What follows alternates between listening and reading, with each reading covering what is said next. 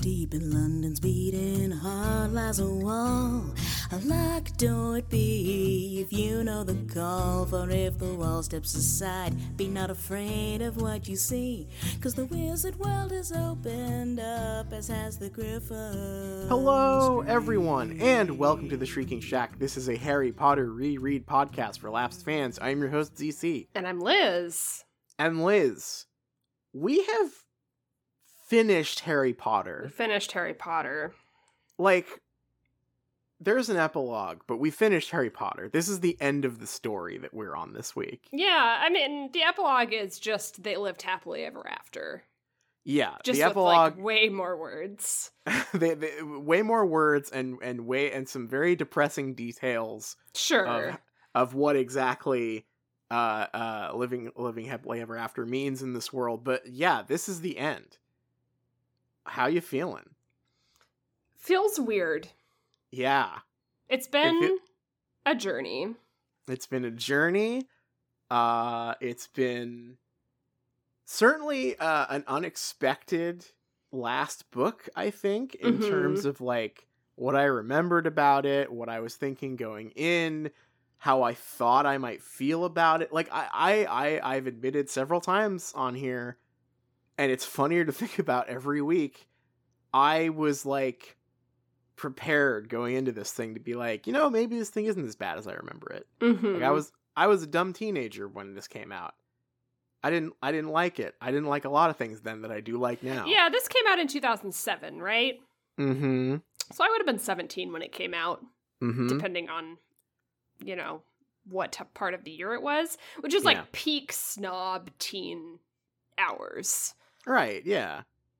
Yeah, exactly. I I I I I would have been 2007, let's see. I would have been I mean, I would have been playing Halo 3 and reading this, right? Mm-hmm. Like like to, just to that's a weird thing to think about. How's the Halo um, 3 story? Much better than Harry Potter. I can tell you that much. Halo Mhm. 3, there's a great part where the Arbiter and Master Chief are like, all right, you know what? Let's team up. And they kind of like, there's there's this bit where they walk through the UNSC base and they like collect a bunch of weapons from a bunch of the Marines and the Sure. other elites. And, the, and, and it's like, oh, it's kind of a funny scene. They're loading up this ship with a bunch of laser guns. oh, yeah. I remember that way more vividly than anything I remember. There's a there's a there's a bit in Halo 3 where Half Jaw, who's like the cool the cool elite, he was a bad guy in 2, but then he's joined the Arbiter. Mm-hmm. And he's like the commander of the elite forces because he's only and he's only got half a mouth, and that's why he's called Half Jaw. Sure. And he floats he floats around in this big like hover chair and like points and stuff and says like shoot that or like p- p- make our spaceship go there. what happened that's to his way- jaw? I got like because the the elites have like those cool like kind of like praying mantis mandible things. Oh, yeah.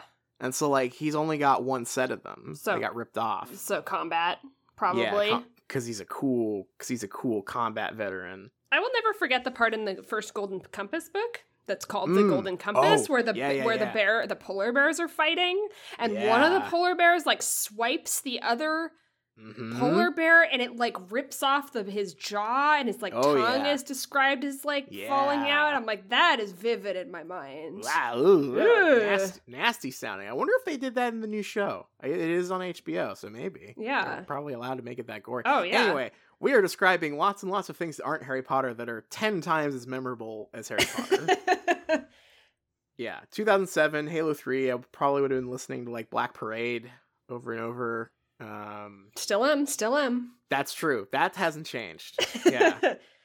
and uh, I think that this ending is a disaster. Like, Mm. holy shit. Very interesting. I'm, I'm excited to get into our chapter discussion for the week, but but, Mhm. but just just at, just at the top, just like wow, this is it. We're at the yeah, we finished Harry Harry Potter. We finished Harry Potter. There is an epilogue left, but who fucking cares? This is the end. This is how Harry Potter ends. Um, Mhm. and we we were saying for like the past three chapters, sure seems like they're wrapping up a lot in the last chapter. Yeah. Uh, it turns out, yeah, that's exactly what happens. they really do rush to an ending in this chapter. Yeah, I want to take a special a special moment to uh, shout out anyone who has been reading along with us the whole Oh time. Oh God, yeah, seriously. I know been- there are people out there, Mhm. and wow, just a round of applause for you for finishing Harry Potter with us. It's over. Accommodations for anyone who has been reading the books with us. Absolutely. Yeah, because holy Uh, cow. And also maybe an apology from us. Uh, sorry for making you read. I guess we didn't make you, but sorry for uh, inspiring you to read Harry Potter along with us. Yeah, wowie. Whew. Yeah, so I guess I guess if you were one of those people, post and I'll give you a special badge on Twitter or something. But uh, yeah, not a great book to end on. Mm-mm. Mm-mm. and and to those of you who didn't read along with us but were like uh uh warning us all along going like oh Turn next back. chapter ne- yeah next next chapter is gonna be real real fucking because uh, yeah yeah every there were people who knew who knew what was coming in this book uh-huh. uh who warned us and i mean not that we could do anything about it but but you know we we we simply had to uh let them watch us stumble headfirst into everything everything that's in here mm-hmm. but um before we get into our last book here our last chapter of the fi- of the final book we've got a little bit of news and kind of some big news that we uh that happened uh the day after we recorded last week Yeah. um that harry potter video game hmm I'm having an evil chuckle, just so everyone. It's a Yeah. chuckle, a chuckle of evil. a chuckle of evil perhaps for whom could have predicted Whomst could have known. that the that the controversy with the Harry Potter video game releasing in 2022 or whatever might have a little bit more controversy left in the gas tank. Yeah, which seems like what they maybe should have avoided at all costs. Liam Robertson, a uh, uh, I believe a games journalist, tweeted out Friday after we had uh, already posted our episode. I know this is just shocking, but the lead designer of Hogwarts Legacy is Troy Leavitt, a far right YouTuber who used to make anti feminism and pro Gamergate videos. womp womp. This is so good. And I mean like it's not good, but it is like it is the it's most highly depressing for sure. yeah, incredibly depressed. I mean, the the the part that was most depressing, honestly, was like in the comments and like like you know I see posts about this. There were so many people going like, "Why didn't WB know? Why didn't they check this guy?" And the answer is they they don't give a fucking shit. They shit. don't care. They don't care. They care that someone noticed and and is making trouble for them. Yeah, and we'll see how much they care about that, right? Right. Yeah. We'll we will see if they do absolutely anything about this. Um but yeah, they they they don't care. It doesn't matter. It sounds like there are some other stories out out of the studio that have kind of surfaced in the wake of this saying like, yeah, maybe this whole studio's management is kind of rotten top to bottom. Oh.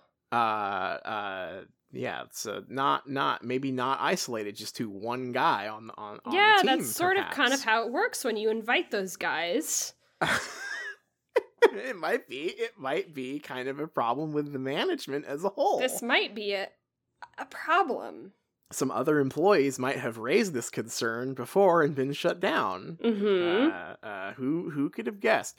But it is it is so perfect because it it, it really highlights exactly what I, like you know and and this is something that WB is concerned about um purely again because because it's image and image affects the bottom line right? But like Harry Potter is becoming uh and to some people already has become uh like this is a a a cultural signifier right? Like this is the this is the TERF media rallying point uh, yeah. I mean, honestly, like I see see posts very occasionally on the Harry Potter subreddit that I would not have thought twice about uh, Mhm. before all of this, but now when I see someone showing up on the subreddit and saying, "Hey, I just decided to start. I'd never read Harry Potter, and I'm Mm. starting now in 2021," and I'm Mm. like, "Uh,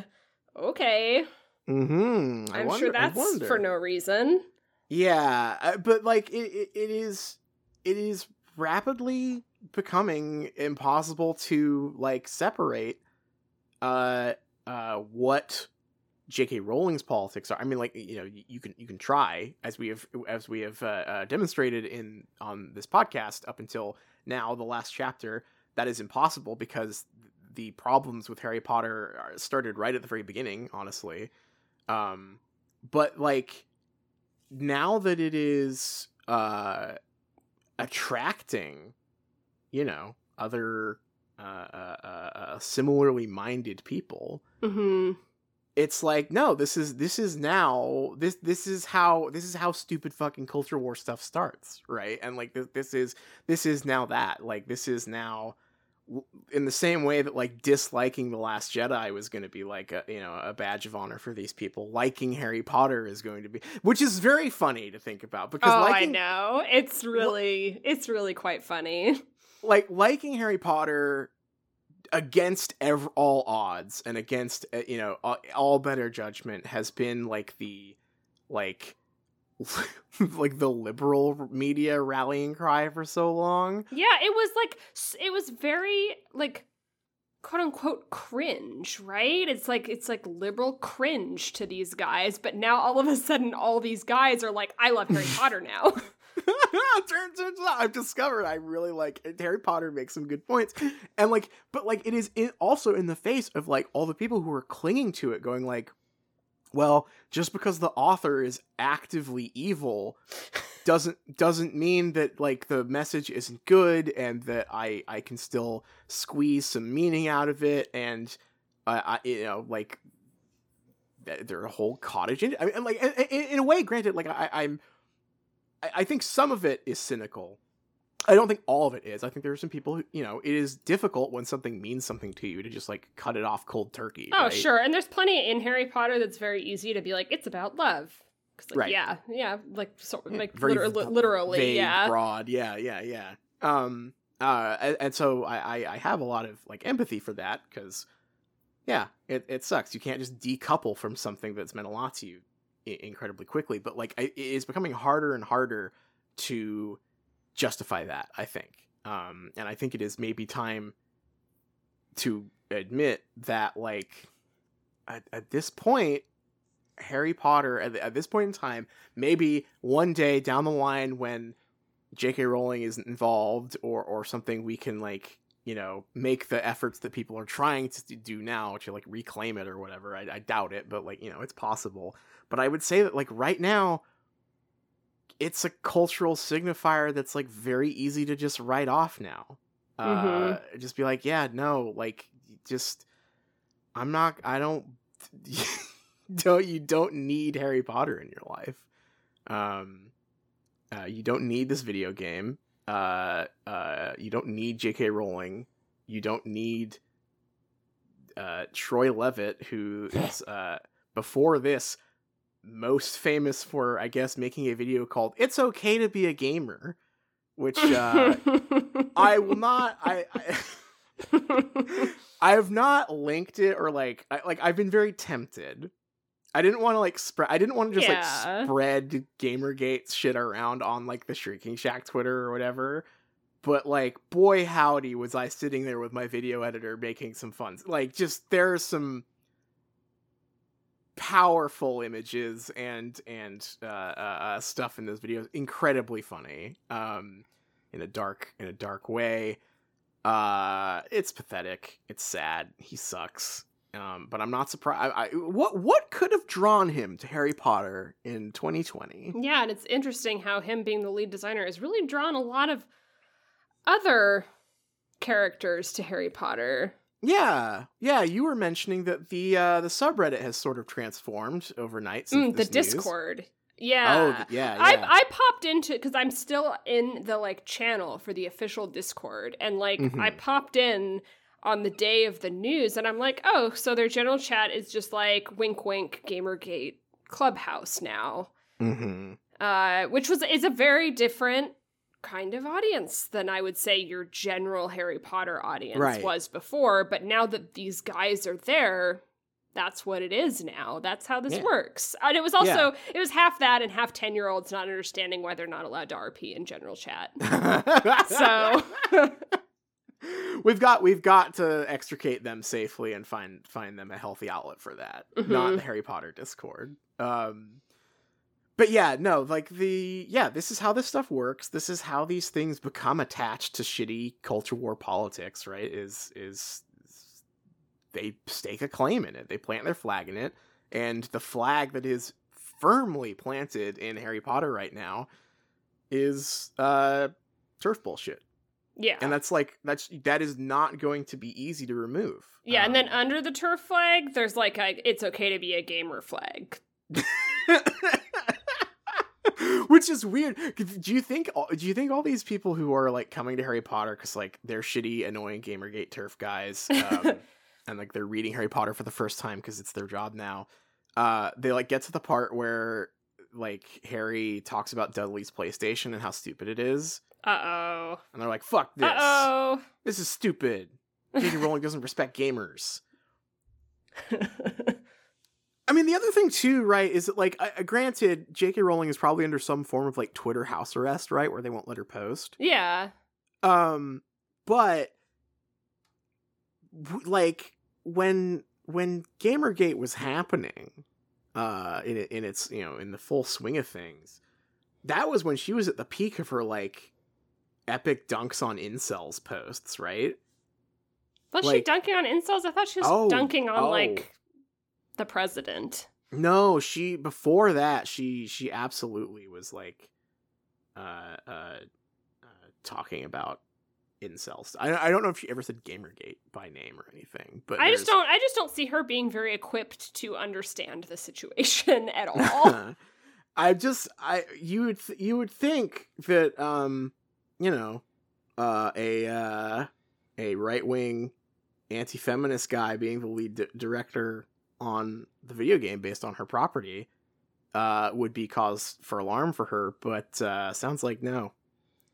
yeah, she's probably pretty inoculated to that stuff by now. Weird. With the circles Weird. that she's running, some s- interesting, interesting stuff. Who could have seen this coming? Who could have seen this coming? Where was I? It's it's been posted a million times, but it is very funny. The Lord of the Rings meme.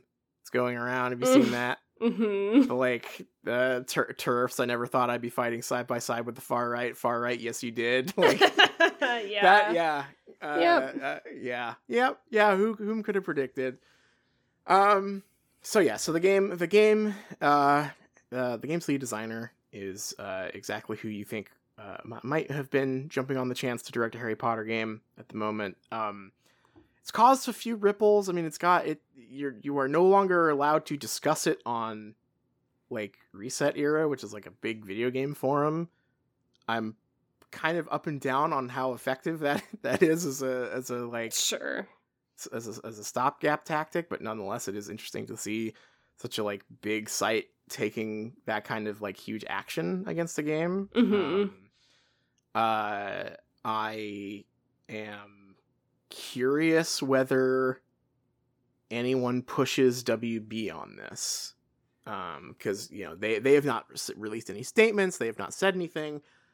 Obviously, any decision they do make is not going to be like worth giving props to because it'll it'll just be like a response to their own fuck up that they hope no one would would notice. But like do they do anything? Do they do they like get rid of the lead design because it, it, seems like i think there was when this first broke i was honestly hesitant because i was like what if this is just a different guy with the same name right Sure. Like, there's there's so many ways that this could have been fake or like wrong or he wasn't the lead designer he's just like some schmuck working on textures or something right but it it does seem like after after more journalists have kind of been digging on this it really is him the lead designer and like i actually i'm fully willing to admit i don't know how like ingrained the lead designer at like a on a huge AAA game is right like what what is his aftertouch on this game going to be? Sure. I couldn't tell you, and I have no idea whether removing him at this point in a game that already has a trailer, right? Mhm. Like, like, do, does that sway anyone? I mean, like the answer should be no, right? But like, does it? You know, does anyone go like, oh, well, they put a new guy in there, so it'll be fine. Um, I, I, I don't know how how like, you know, video, video game development is laying the tracks down as the train's moving, and I don't know like, you know, the track's already laid. I don't know like how much work a new designer can do to like counter anything. I mean, honestly, it, he could have not put any personal spin in this game whatsoever. Yeah, I mean it's a AAA video game that I'm sure is being like every single little aspect of it is being focus tested and is trying to be the most inoffensive nothing game Exactly. possible. So like I'm not even so worried about the game Right. like and its content, but he's No. you know, he's collecting a paycheck.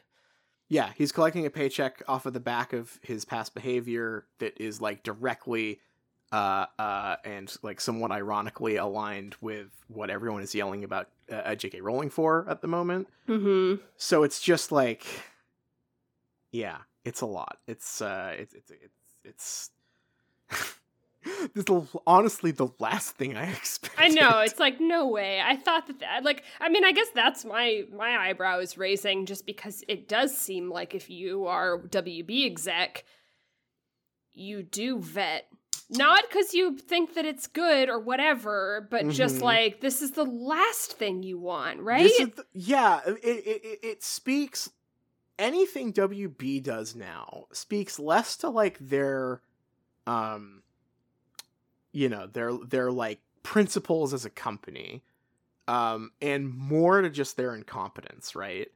Like even even if the person firing this guy believes the exact same things. Like, hey man, I subbed to your channel, but like I gotta fire you, right? Like that's entirely possible, nay probable. But usually, I would say they would be smarter about it and realize that they are WB and uh, they need to make money, and this this looks bad. This is bad PR. This this generates the bad headlines where people yell at us in the in the gaming press. Mhm. So, I mean, the, the, the cynical reality is that WB is going to clean house eventually, but not in the sense that they are going to like renew their company, uh, um, you know, principles or, or, or, or, or, you know, have any new guiding morals on like how video game production is handled. It just means they're going to hire someone who is better at doing background checks. Yeah. I don't know. Like- I was just, just hoping that no one would notice. I guess it's not that secret, right? It's like it's not like No. people dug up old tweets from 2005. Right. This isn't someone who like posted something embarrassing when they were in high school. Uh, you know, this is this or is even wildly offensive while they were in high school, right? But this this is it, the the effort expended to make a YouTube channel is a lot different than like the 10 seconds it takes to fire off some shit. Yeah, and also these videos are from like a year ago. Right. Like that's the uh, that is the other part about this that is that is that is kind of hilarious to me is that like this is a I don't know 50 year old man um who was still making videos about like Anita Sarkeesian in Just 2018 Pathetic. Like, dude, who fucking care? The world has moved on. This middle-aged man with a career, he works on like Disney video games. He's like, you know what I'm going to do when I get home is I'm going to record a fucking video about fem frequency. oh, I'm so angry. Who fucking cares? Loser. Yeah, really. That really like big loser. Huge I, I'm fucking just loser. incredible. Get a hobby, dude. Oh god. Yeah. I don't I don't I don't know. Embracing because uh, uh, th- this is just like maybe the in a bad way funniest thing that could have happened to all of the people who are like vaguely you know liberal lefty that are like bending over backwards, somersaulting around to try to say why it's okay to buy the Harry Potter game. And then it's like, what about the developers? They didn't do anything wrong. well, oh. yeah, yeah. I mean, I mean, like the the, the thing. The, the response I've seen to that is like you know obviously we're not talking about the management we're talking about the you, know the the uh coders or and the the texture artists which is like okay sure you know that they got paid right like they're they get yeah, a they're salary paid like fifteen dollars an hour or whatever. like not enough for like like like certainly but that's a whole whole separate issue it's not like they are gambling it all on whether or not you personally buy the video game. Like it's fine you cannot buy or you know what just buy it and just shut the fuck up about yeah, it. Yeah, shut up, big time. like sh- who cares like ultimately yeah who cares? I put gas in my car and that's not great either but like who you don't gotta justify it to me. Please don't make please don't like post online about like ooh i'm gonna buy this but i feel so bad about it. No you don't like you just want someone to say that it's okay just shut Yeah. up and if you just shut up about it no one will need to say it's okay or not just play Right. it Again, I said this the first time this all came around. It's like that's for your priest, not for not for Twitter. I don't give a shit. No, it's not okay. But you're gonna do it anyway, so I don't care. I don't fucking care. it's it's a mess out there.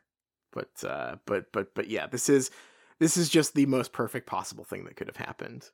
Uh in, in, in just in terms of like, I don't know, proving exactly what the problem with this video game coming out now is, right? Like like like yeah, this is this is what Harry Potter is now. It, I mean like like I I don't like that it's this, but it it, is now a battleground for for culture war stuff.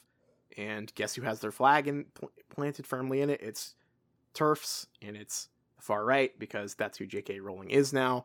Um, And the gamer gators that just still exist for some reason. that are still out there. It's like you guys are still around. yeah. Well, they, I mean, like they just became. Yeah, Yeah. These. yeah. It- it's it's not it's no good. It's no good. Like you could be sad. You could be like, oh, that sucks. I really liked that thing, and then just like move on. yeah. It's Harry Potter. That's what I'm gonna do. I, fin- we're I gonna, finished this fucking book.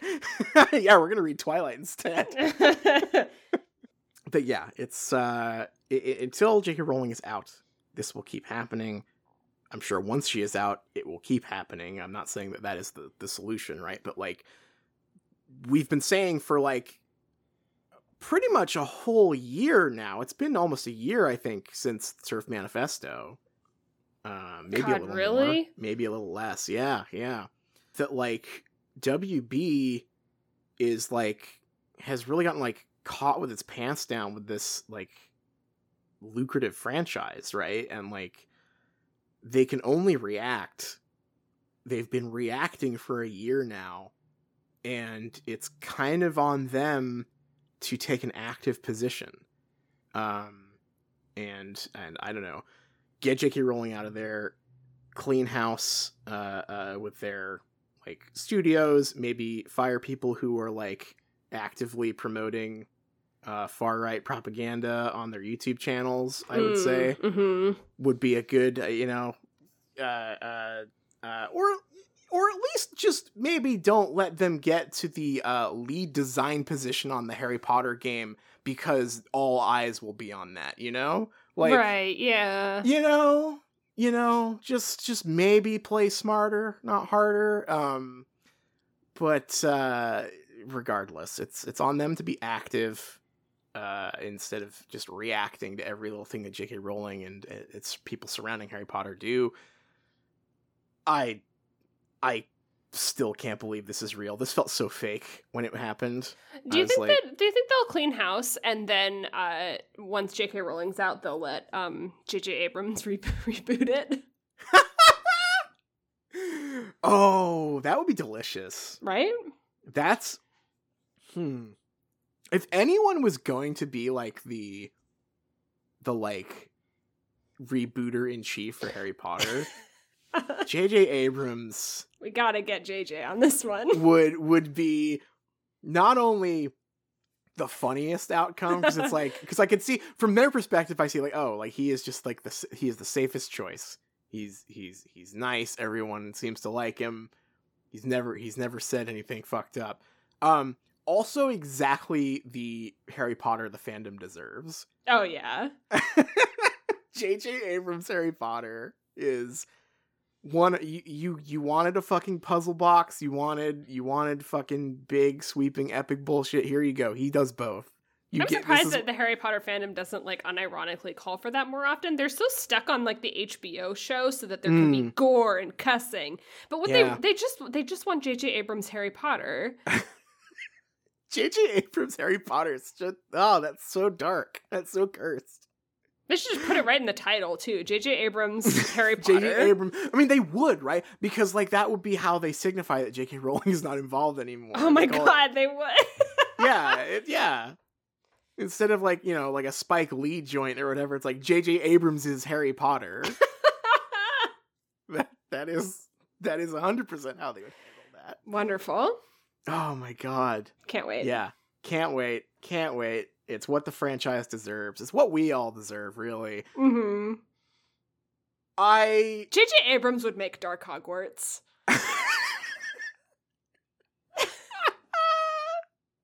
Evil Hogwarts. Ooh, the, Great mirror Hall, it's always nighttime, and the, the house elves have little demon horns.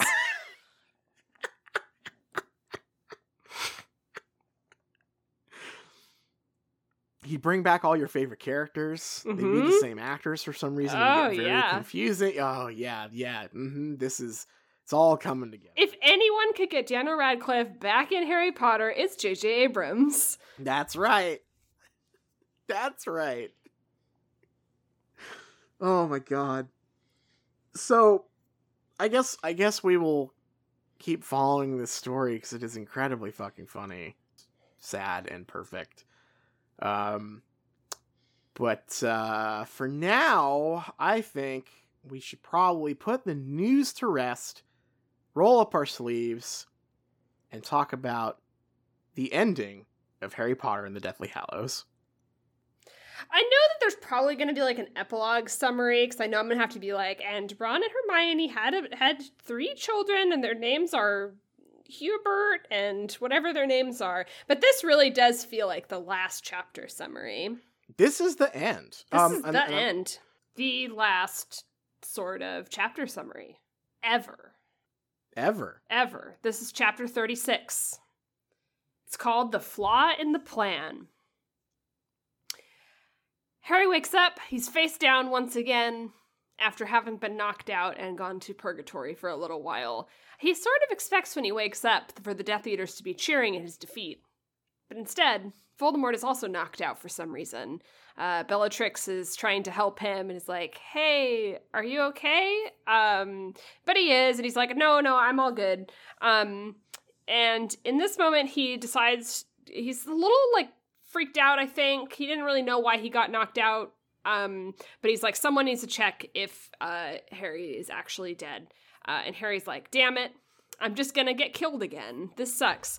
Um, but the person who decides to go over and check because no one else would volunteer uh, is Narcissa Malfoy, and she comes over, kneels, uh, kneels down, puts her hand on Harry's chest and whispers in his ear, "Is Draco alive? Is he in the castle?" And Harry like says very quietly back, "Yes."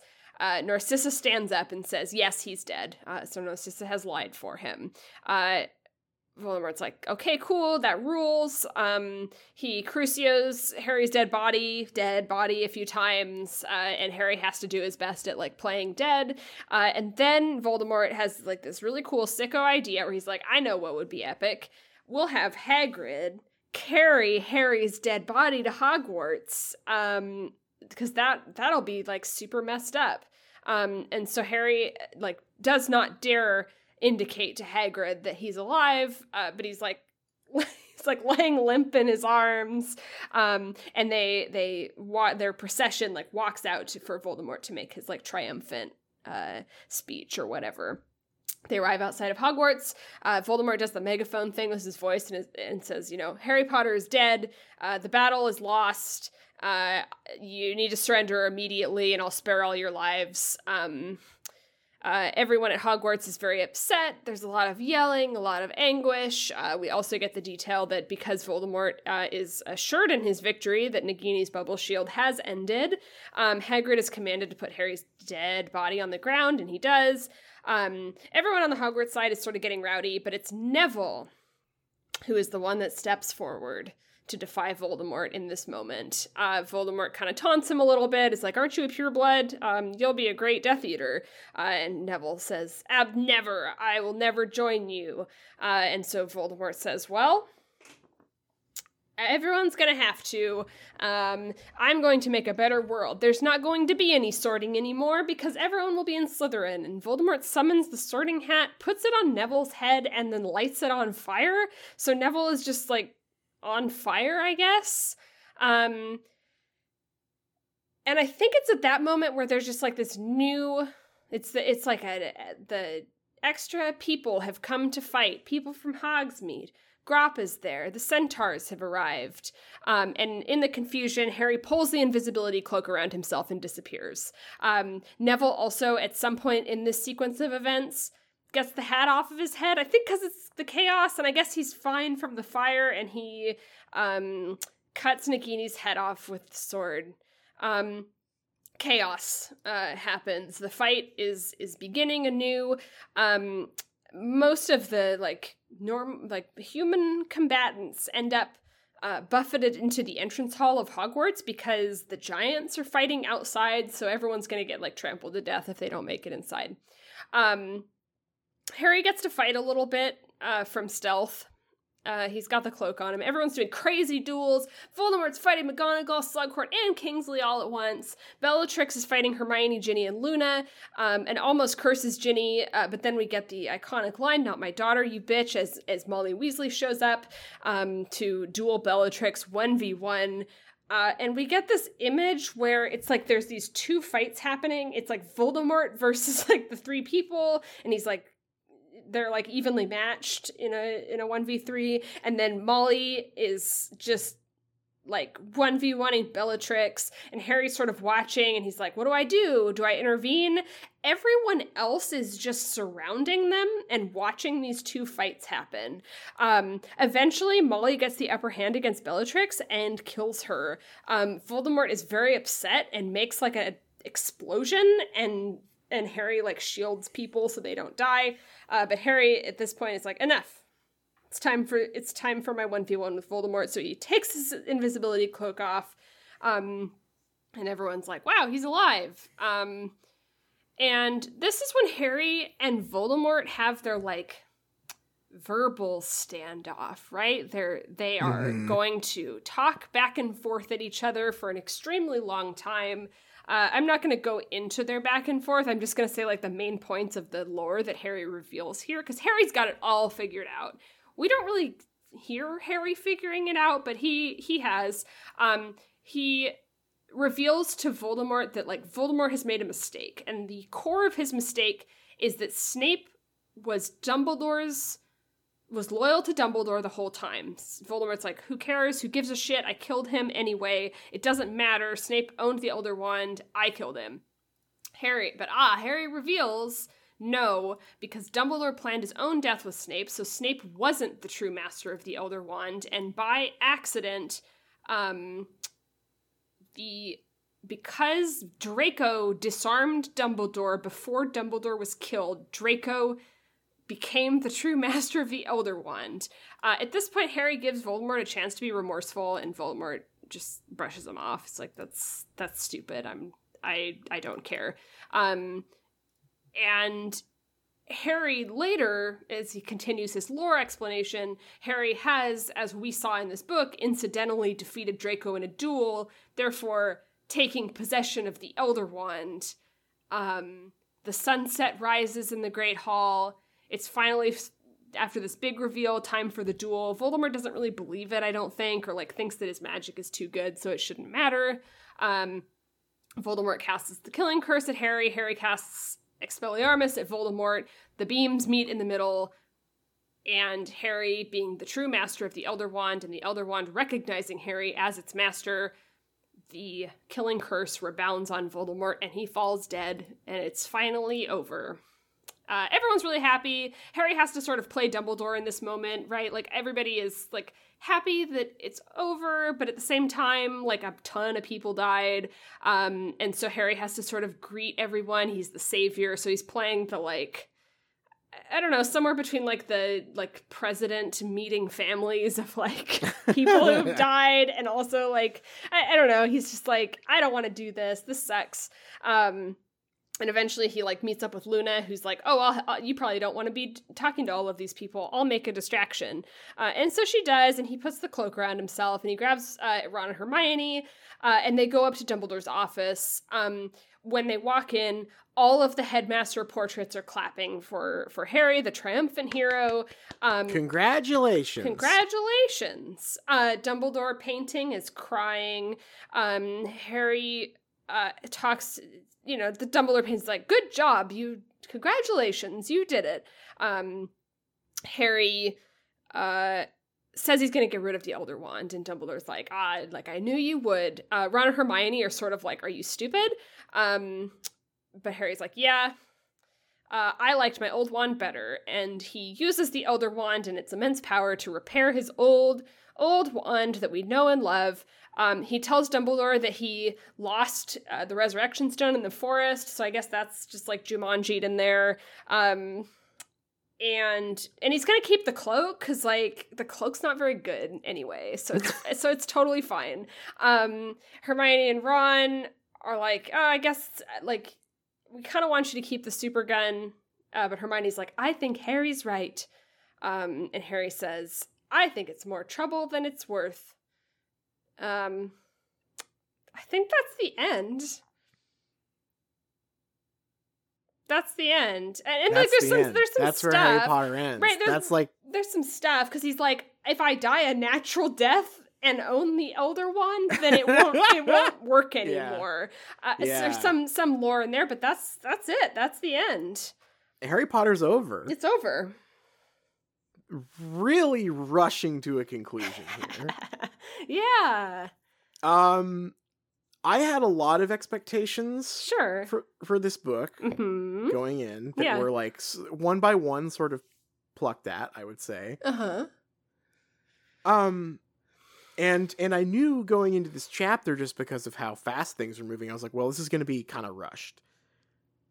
I still wasn't prepared for ending like this. Mm-hmm. This is the end of Harry Potter. It is. It sort of ends. It's sort of an original Star Trek ending where he's just like, "It's more trouble than it's worth." Ha ha ha. Yeah. It's really bizarre. yeah. None of the other char like uh, you mentioned Hermione being like uh I think Harry's right. That's the end of her character. yep. That's the, That's it. the moment where Ron is like, I think you should keep the super gun. Yeah. That's the last thing Ron gets to do in this story. uh huh. like those those characters did not reach a conclusion. Ron got a banger line though. Hold on, where is it? Really gives a feeling for the scope and tragedy of the thing, doesn't it? that the context of that moment is incredible Mm-hmm. Because what is he talking about there? It's it's Like- Peeves' song. Peeves is like flying around singing like a goofy song about how Voldemort's dead, and and Ron's just like yeah, like sarcastically saying that as if his brother wasn't just murdered like one hour died. ago. his his brother like got Saving Private Ryan in front of him. Yeah. This is completely bonkers. Mhm. I I I will be saying this a lot this episode, but th- I am shocked that this book is not a like Rise of Skywalker level legendary flop. Mm-hmm. This uh, like because I keep thinking about this because I know I know that we are we're older readers, we're people who kind of like snapped out of the Harry Potter stupor earlier than a lot of others I, I would say or like along around the same time other fans right like like we we didn't like this book when we read it and i think that those feelings snowballed to the point where we are are, are now right like Mhm. uh um uh uh but i was still like ready to read this and go you know what i can see why people still like it you Sure.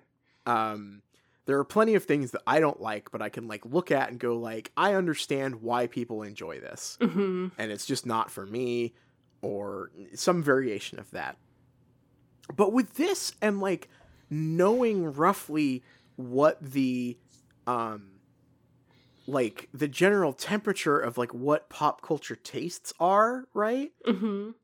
this is crazy to me Mhm. like i i am not a marvel movie fan every single marvel movie is better than this like- just in terms of like I I can watch it, I can have it wash over me, and I will like at least understand why someone likes this. What's what the someone- worst Marvel movie? Thor 2? Is that the Yeah, one that everyone says is the worst one? Yeah, or Iron Man two. Those are kind of Oh, like I saw Iron Man 2 in the theater.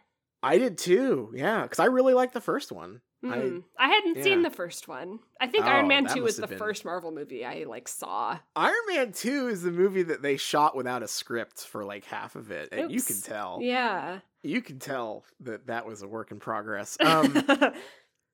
um but but like I, you know what i mean like i can i can see something and and not like it but at least understand how it got to where it is right Mhm. I, I just just just purely just as a like person who who absorbs pop culture and and, and movies and books and, and, and games and whatnot like i i can i can i can gauge that stuff.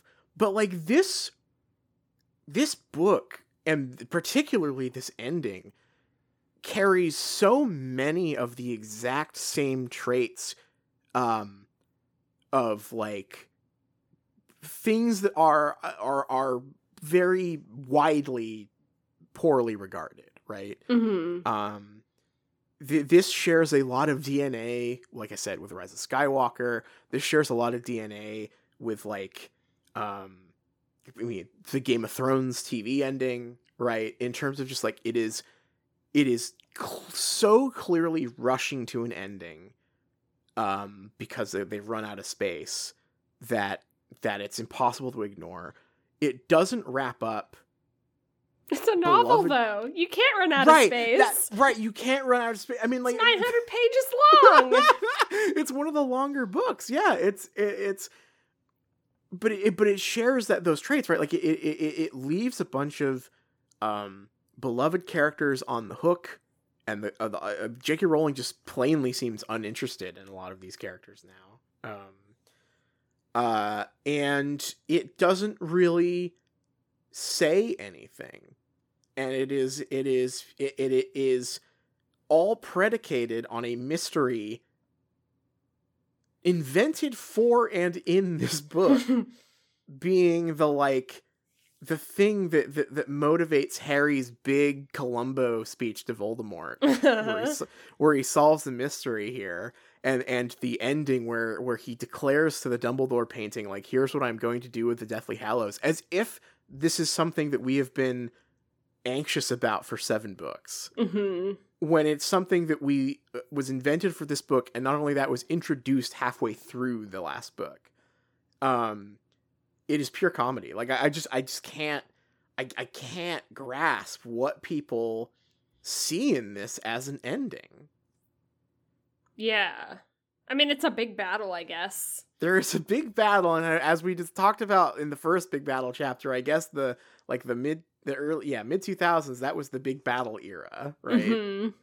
everyone every book had a big battle every movie had a big battle. That was how things ended. So i guess i guess looking at it from that perspective it does deliver a big battle. Mhm.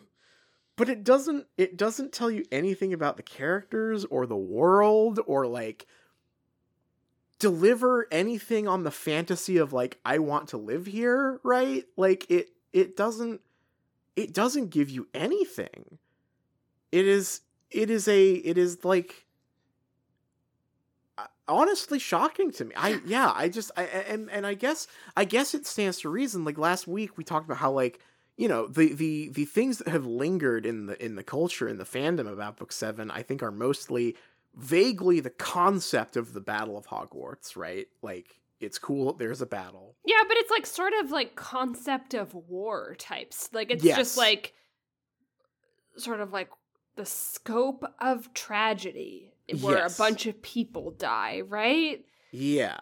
It's very vague, but like the idea that there was a battle and it was a struggle and people died for like a good cause, right? Mhm. That's something that the fandom holds on to. And then the always scene, right? yeah. Those are kind of the things that, that that have lasted. The ending and what it says about the characters or, or or for the most part doesn't say about the characters or the world is like just a gaping hole. There's nothing there for anyone. Not even I mean like the epilogue is going to put an even finer point on it that like there is nothing left for you to imagine about these characters Yeah. because the author doesn't care and also doesn't want you to think about it. All that matters is that Harry had a cool fight with the villain. Yeah, I, I think it's so weird because it just it seems like it should be very formulaic, I suppose, and then doesn't do that. Uh, like at any kind of final action scene, which I which I still am like, I don't think a big battle was the right way to end this book. I don't think No. we needed it to be like a big action sequence. Um, but I guess maybe that's for the movie. I don't know. Um, but usually when you do that, it's like yeah your final like climactic moment is you know harry versus voldemort it's the main character versus the main bad guy but like usually this like other main characters get to do something in the battle Yeah. and it is i am going absolutely wild that what characters were given those moments were kingsley mcgonagall slughorn and molly weasley Yeah. her Ron and Hermione have nothing to do in this. No. Nothing. Nothing at all. They the last thing they got to do was uh go to the Chamber of Secrets. And they did that like off the stage. Like just just just yeah, un- literally just to like to sweep us. it under the rug because we it it does it like it's like we got to this point we're approaching this big battle like we're running out of time and we still Mhm. had that cup hanging out so they were the characters that rushed off screen to come on back and say we dealt with that we finished Don't we worry. it out. Yeah. Yeah, they don't they don't get to do anything. It, Molly Weasley getting the the big defeating the second in command moment. yeah she gets to be she gets the sidekick moment she gets like the second main character moment Yeah. why It's so bizarre. And then Harry's showdown with Voldemort too is like it has the cadence and like the air of like the, you know this is the big spaghetti western standoff. They're even doing the like walking around in circles with their hands over their guns thing. yeah Um and like taunting each other. But the thing that's hilarious about it is that like Harry is number 1, he is he is explaining something to the audience. He's not talking to Voldemort. He is right he is explaining to the audience that he has solved the grand puzzle. And he's like, "Oh, have you not figured it out yet? You're so stupid. Here's the answer." And it is an answer that nobody could have possibly predicted uh uh pre-reading this book, right? Like there there is no no thread being picked up here that goes any further than like 5 chapters back Mhm. um and voldemort is also not really behaving like a cool villain to be overcome. Like his response to everything is like well i was lagging when you figured that out.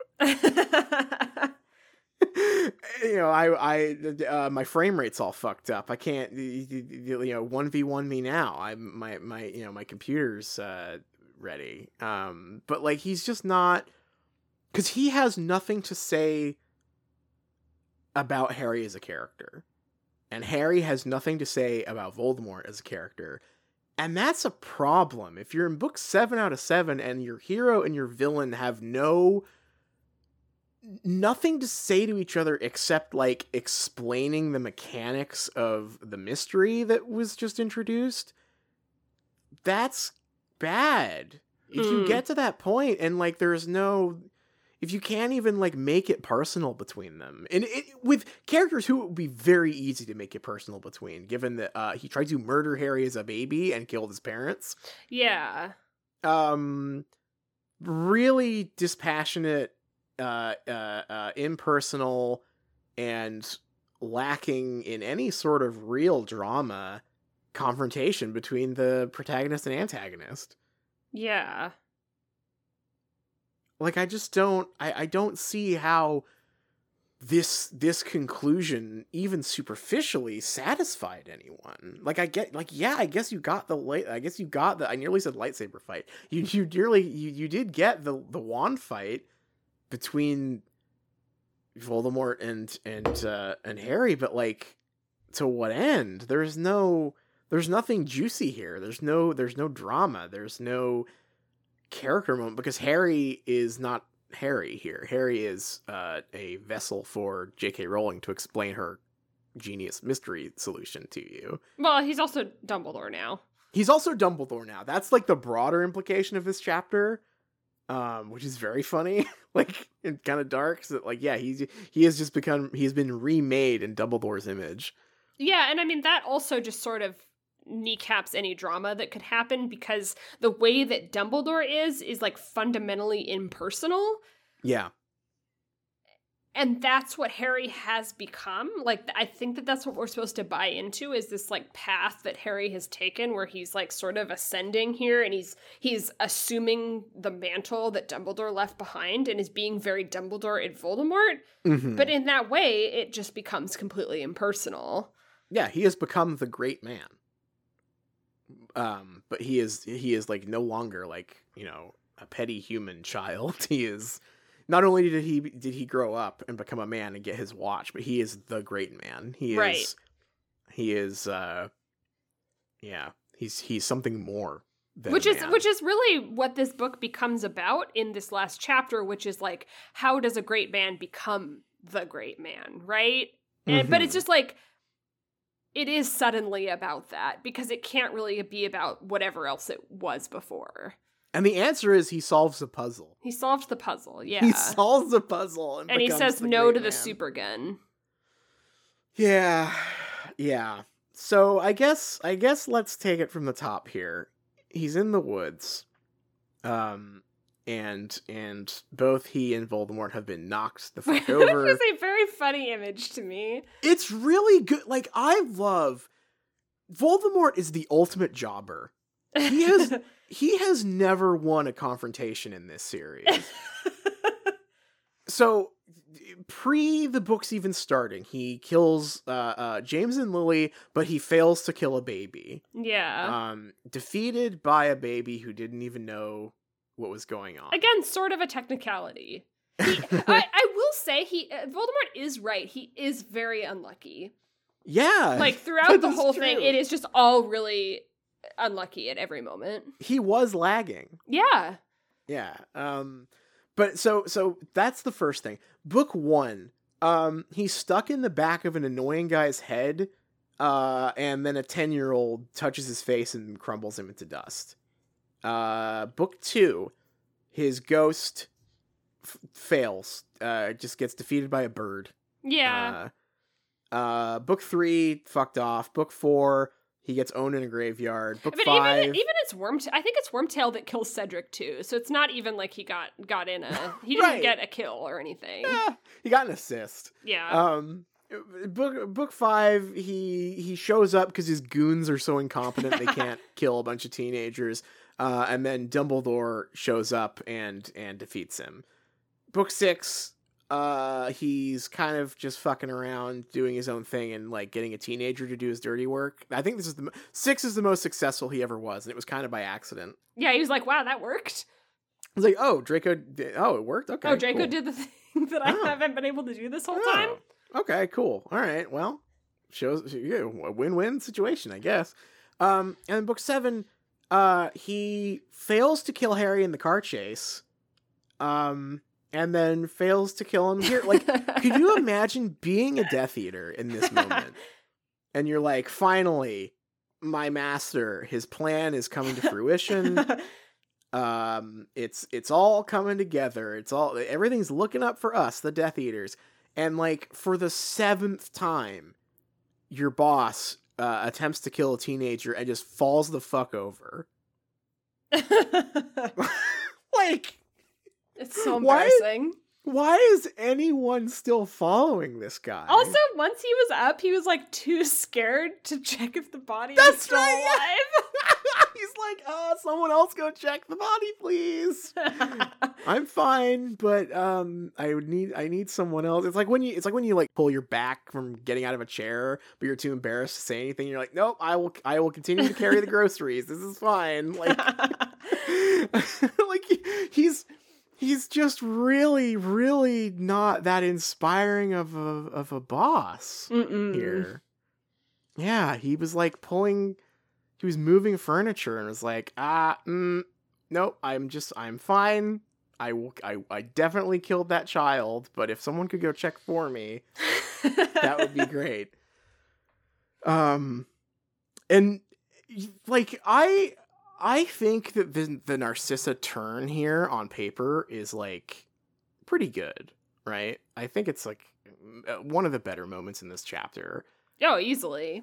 But it's weird that it's her, right? Like you had you had a really good point about this uh, when we were chatting about it yesterday. I mean, I, I, this this book makes me sad because in this last chapter, it really like the theme suddenly seems to be about moms Yeah, and being a mom. yeah, And that makes sense. Like, you know, Lily died for her son. Narcissa is going to risk her life to try to save her son. Molly gets the not my daughter, you bitch. Like that's that in this moment, in the last chapter of Harry Potter, J.K. Rowling wanted to make it about that, right? yeah, None of them are characters. We don't Right. know Narcissa. Molly is not a character, right? hmm And so suddenly this it just becomes about like an idea that we are just already supposed to be bought into and and like it ends up feeling very very shallow, right? It's Yeah. like it maybe feels impactful or affecting to you if you read it and you're just already on board with that specific theme, sure, which is like fine. Like yeah, mother's love can be good yeah like sure whatever um but none they- they're not characters right and in Yeah. this moment when it's narcissa i'm like oh this could be really cool if she ever got to do anything in these books before this point um Mhm. and honestly it should have been lucius like I, Yeah. like like i uh, but but it's not because it literally is is more more enamored with the like idea of a theme than the actual characters Mhm. like doing anything in the right. book. Like do, doing the actual work to make the characters fit the theme. right. I mean, it's, it's Um, it's not that far off from like how she treats historical references, right? Yeah. like for like you know this book halfway through we were talking about how there's all those like you know references to nazi germany and stuff and and like you know oh that yeah i guess that is effective in the sense that i know i've read about germany pre-war and it sounds pretty bad Yeah. but it's not like the, the work was not done to get the world there and like again narcissa like it's a cool moment um i think it's i think it's a a good turn in theory but that's this is news to me you know in terms of like her character like what she behaves like around draco really Yeah, I, I just think it should have been Lucius. Like, I, I'm not like clamoring for Lucius to get this story because I don't Mhm. really care that much about him one way or the other. But at the end of the day, he really is the Death Eater guy that we know the most. he's the- and and and we we have seen him at his worst and best right because Mhm. like we um you know he was like the primary or and not really the primary he was like the secret antagonist of two right of like Mhm. you know he he kind of orchestrated the whole the whole chamber of secrets thing so we know he's like done some bad shit for voldemort. Um but he's also the one who has had like the most to lose and the most second thoughts and we've like seen that detailed out over several books now. Um like it, it, it, like if we want your piccolo moment if you want if you want your like the bad guy becomes the good guy moment he's seems like the one who has the most setup for that.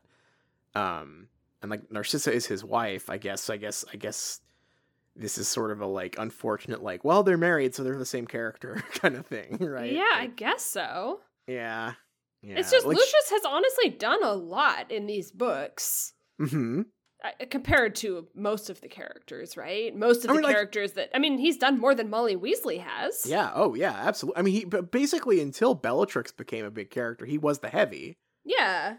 Uh, he was the lieutenant for sure. Um, It was his mission at the Department of Mysteries. And like Mhm. I don't even think it's like a real like true redemption, but but there No. he at least has a story, right? It's Yeah. like mostly off screen, but you you can see you can see it, right? He he made this deal with the devil to preserve his like lifestyle and to retain power. Uh, and Yeah. he got treated like shit, right? And he's like, Yeah. this actually sucks ass. Yeah, it's a selfish motivation, but it's a motivation. Like, But no, that's- it's that's- Narcissa for some reason. It's it's Narcissa. Um, also, I like this moment is great.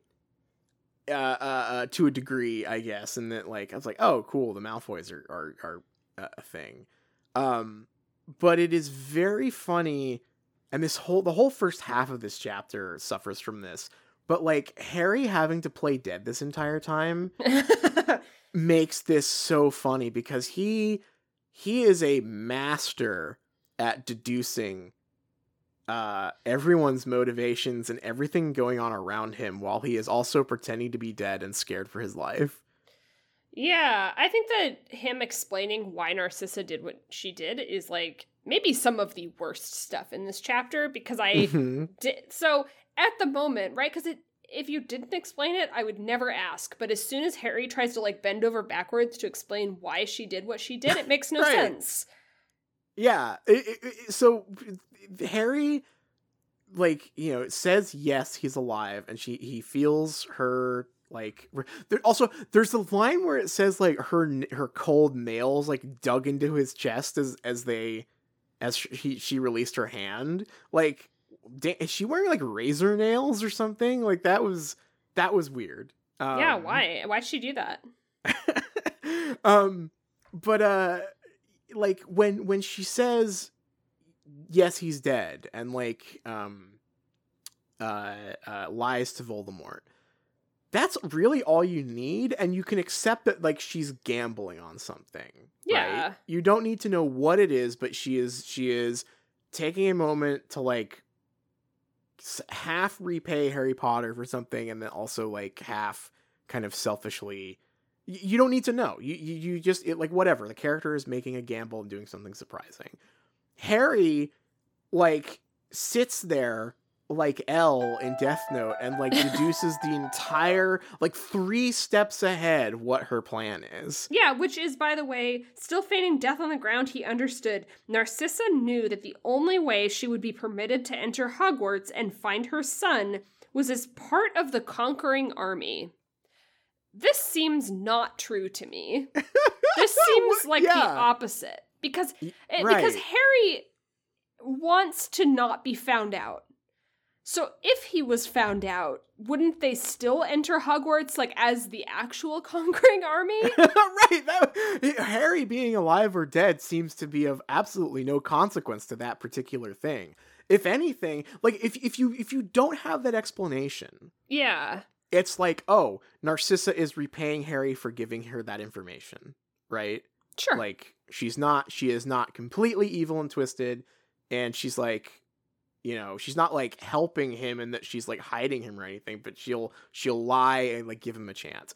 That's all you yeah. need. Yep. Got it. Harry Harry explaining that like oh she's going to she's going to walk with Voldemort to the castle because they're definitely going to take me all the way up there.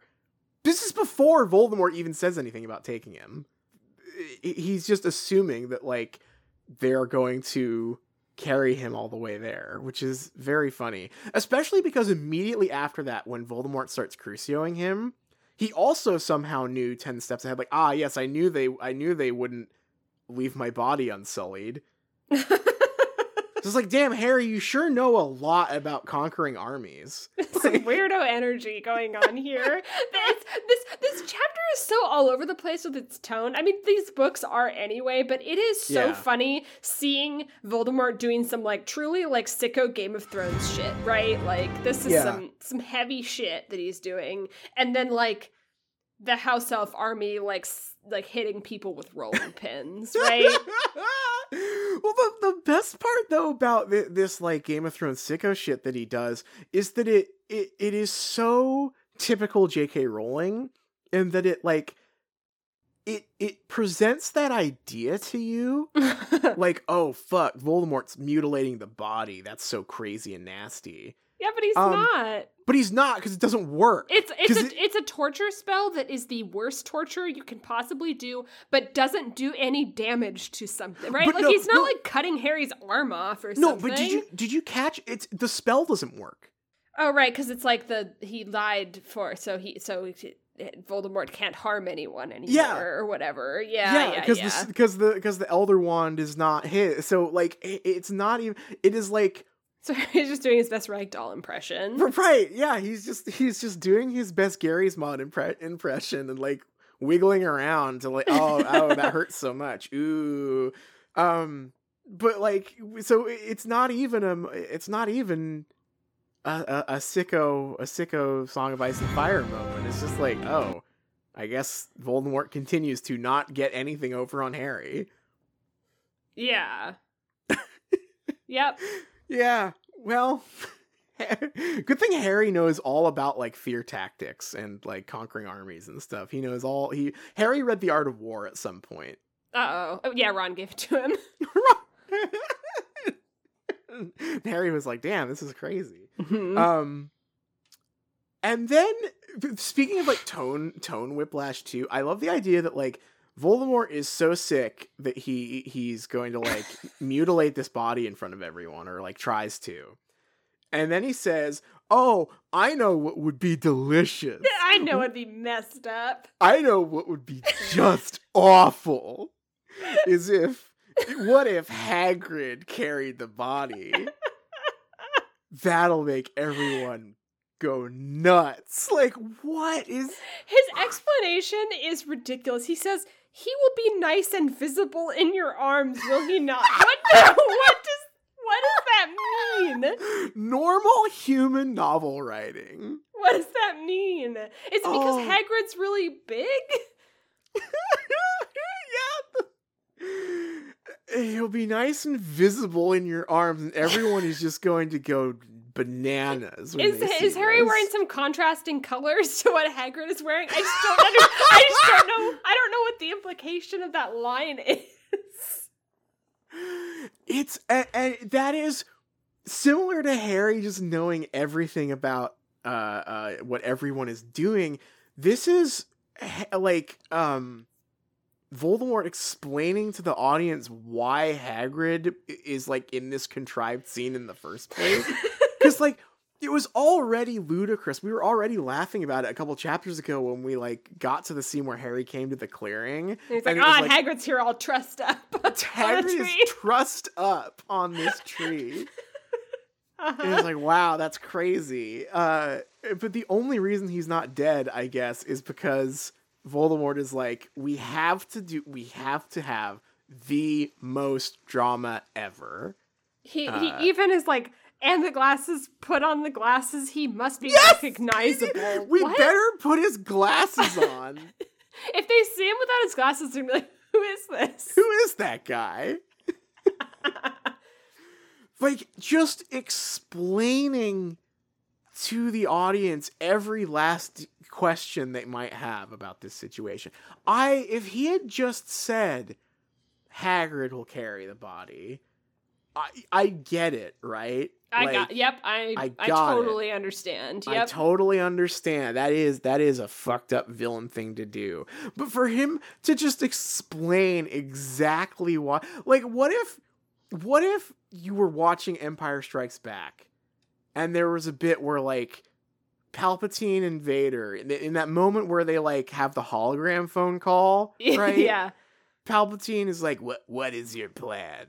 And Darth Vader goes, "I think what I'll do is I will go to Bespin, and then I will make Lando say there's going to be a dinner party because Lando trusts." Uh, uh, Han trusts Lando, and then when they open the door to the dinner party, it will actually be me and Boba Fett, and they will be so mad that their friend betrayed them. Like you kind of like sucks the joy of the moment away if the character just explains every little piece of subtext for you. Yeah, I mean, just think of how like I mean, I'm it's still pretty funny, but if Voldemort had just been like Hagrid will carry the body, and if Voldemort had instead of saying put his glasses on him, if he had done that, right? If he had like picked them up and put them on his face, right? If Voldemort had mockingly put the glasses on, that would have been fine. it's still goofy, but I don't know. Him just saying it is is very funny. It is. It is the. Uh, yeah, Voldemort is. I mean, like, I guess in some ways, I I like this Voldemort more than the one we get at the end of the I chapter. love I love Sicko Voldemort. He's so Sicko, funny. Sicko theatricality master Voldemort is the best Voldemort for sure. Yeah. Um, but yeah, just just him saying like, "Oh, I know, I know what would just make everyone nuts." Is uh is is too funny. this is Um, really gonna hit him where it hurts. especially because not only do we we see him explain all that but then we get like like there's no like if if i was an editor and and jk rowling was like no i will not change the part where voldemort explains exactly why hagrid is carrying the body i would at least say like okay then cut the fucking walk back to the castle Oh, but you have to get that dig in on the centaurs. You have to get the part where Hagrid stops and yells at the centaurs to So call them stops to yell at the pussies, centaurs, be like, "Hey, this is your fault." By the way, which works too. Apparently, it does. They're like, "Oh, was it? Oh was that our fault?" Also, I it's like Bane, and I'm just like, "Oh, good thing, good. Glad we got a conclusion for Bane the centaur, and we don't get fucking Hermione or Ron getting a story in this book."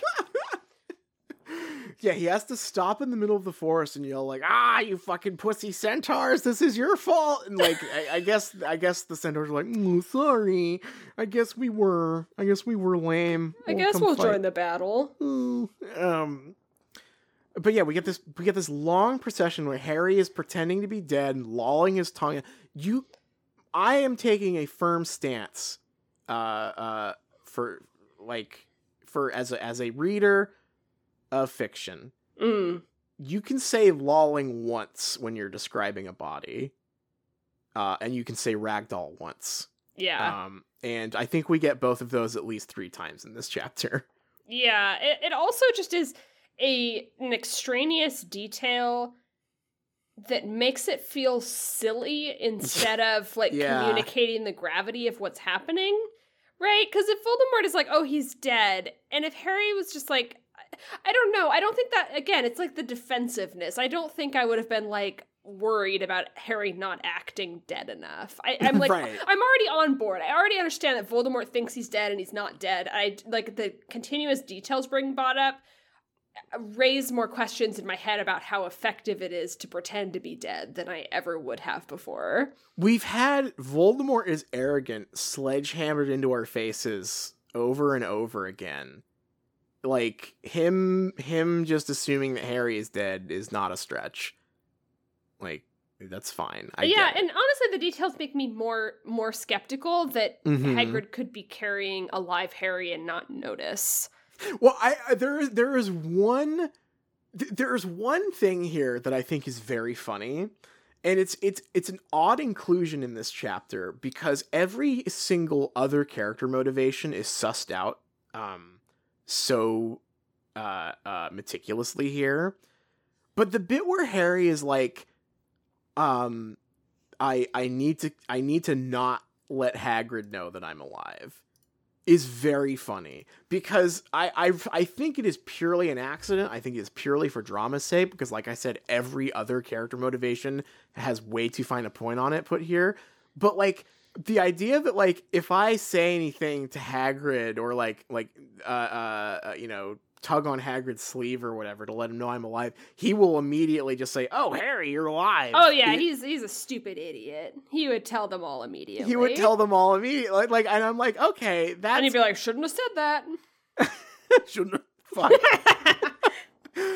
like a bit like that is like if if that's intentional that's funny and it's also the like weird that it's there because none of the other characters got anything with that much like trust for the audience you know yeah, um I don't so think now is the time for funny in our sicko Game of Thrones true. sequence. That is so, true. so it makes me think that it isn't intentional. yeah yeah um yeah because we've got way more sicko shit coming up um because once they get to the castle uh every everyone and Voldemort was right first of all everyone is so upset Oh, they hate that. They hate this. oh he's got Everyone hated good. that.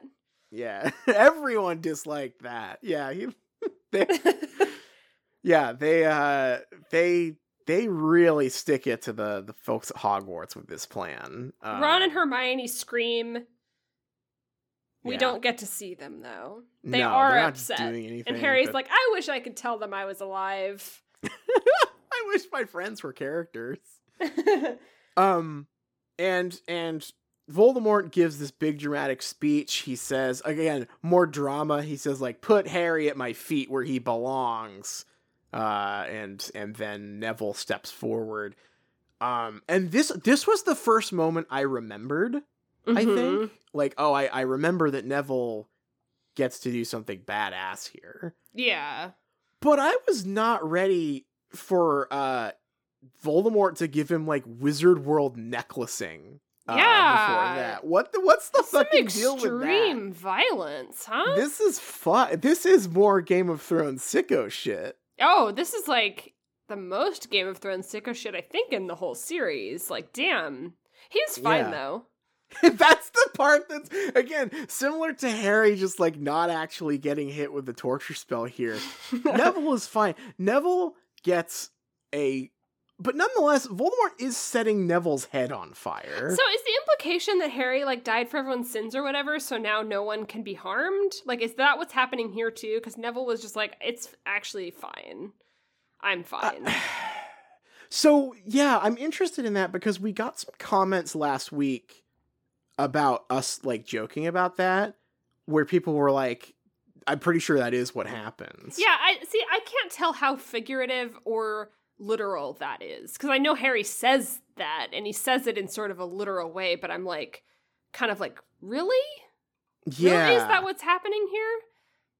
Yeah, I'm I'm I'm unclear. It's difficult to gauge, right? Because like again, Harry does say it, but he says it kind of vaguely, like and and and, and also because like in the in the aftermath of this moment, um Harry like is putting shield charms up from behind the invisibility cloak stuff, and so like he's he is doing like the Jesus uh when there were no footprints I carried you thing, right? Yeah, but you? I mean, like I get it because it's like I he's using the literal shield spell, but wouldn't it be more effective if you really did want it to be literal to have someone like get hit by a killing Right. curse and have it not work? And so that's why when Harry says to Voldemort later, where he's like, you know, that same protection, you know, is is is helping everyone here.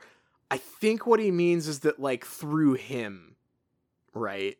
People. have- yeah, I mean, because he's using the cloak in the powerful way that he uh kind of talked it like when Dumbledore's like the real power of the cloak is protecting people wearing Right, or like yeah. hide I don't I don't know Yeah. it's so it's so silly I'm not I'm not really sure how literal it's supposed to be and then I'm like is that forever because that's the thing is like when Jesus is carrying you and that's why there's only one set of footprints I, he's not like literally there casting a bubble shield on you right. he's not literally holding you Right. right Yeah.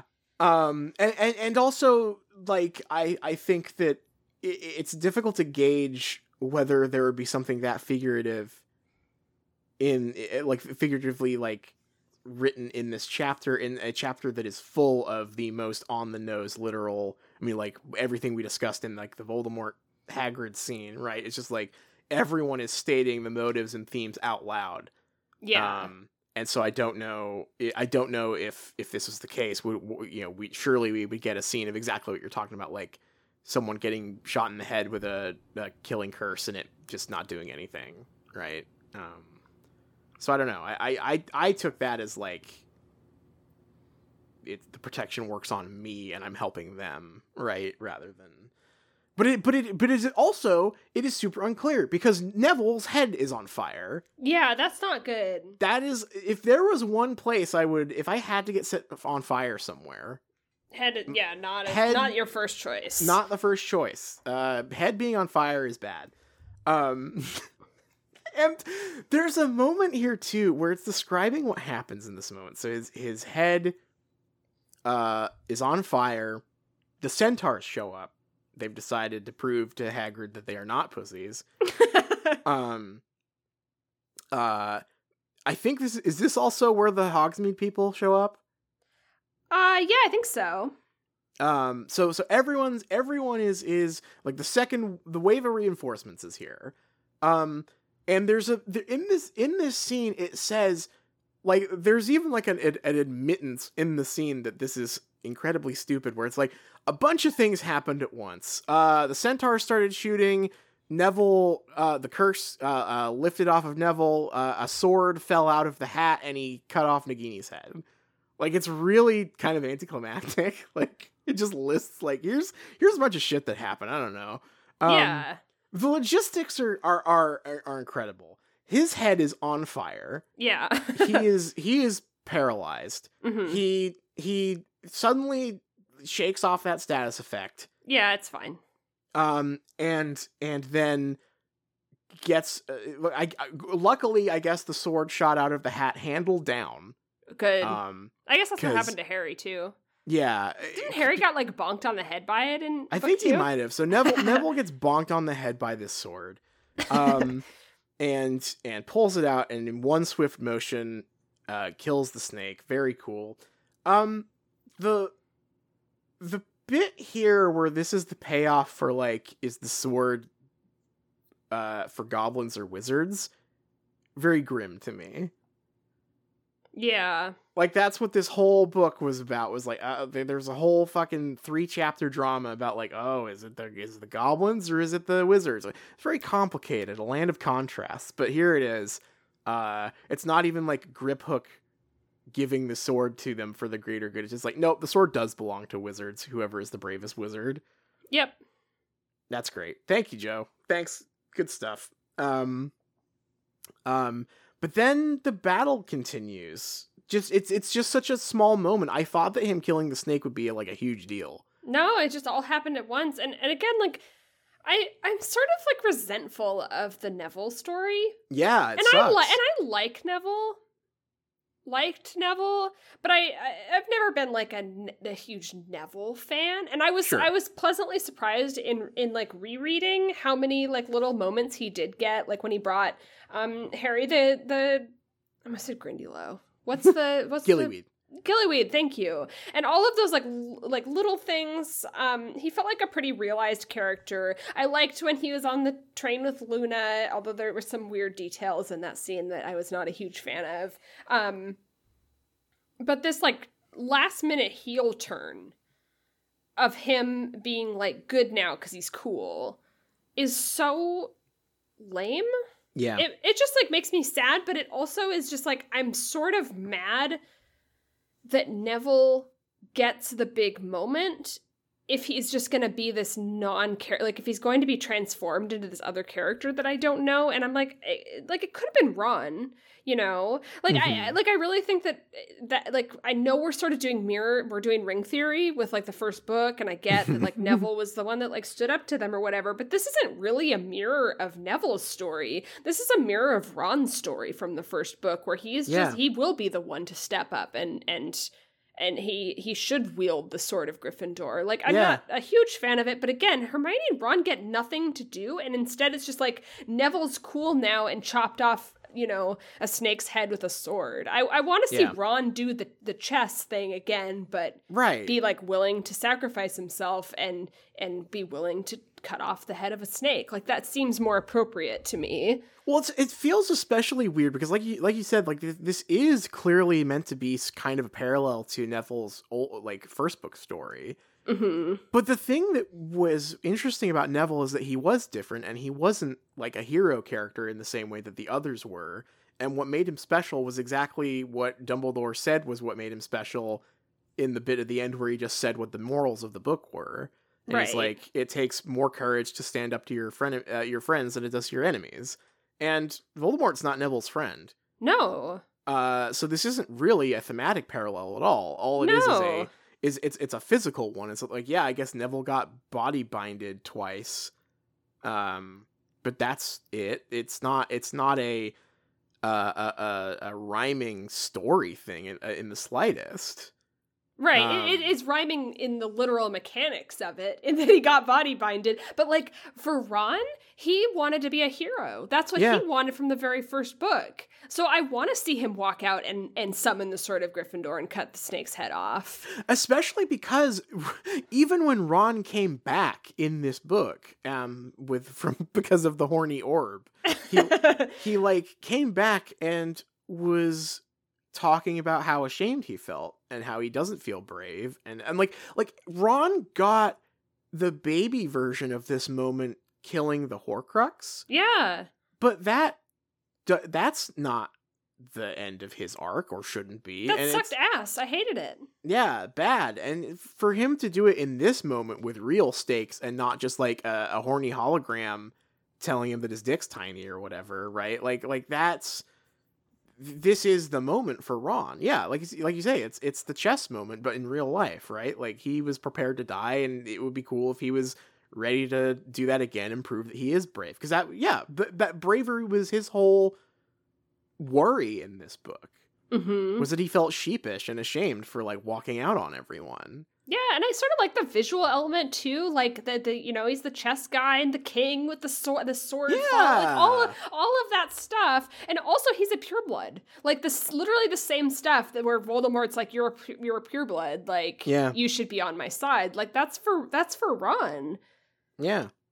Yeah, it's it's super weird. Ron Ron fits into this moment much more neatly.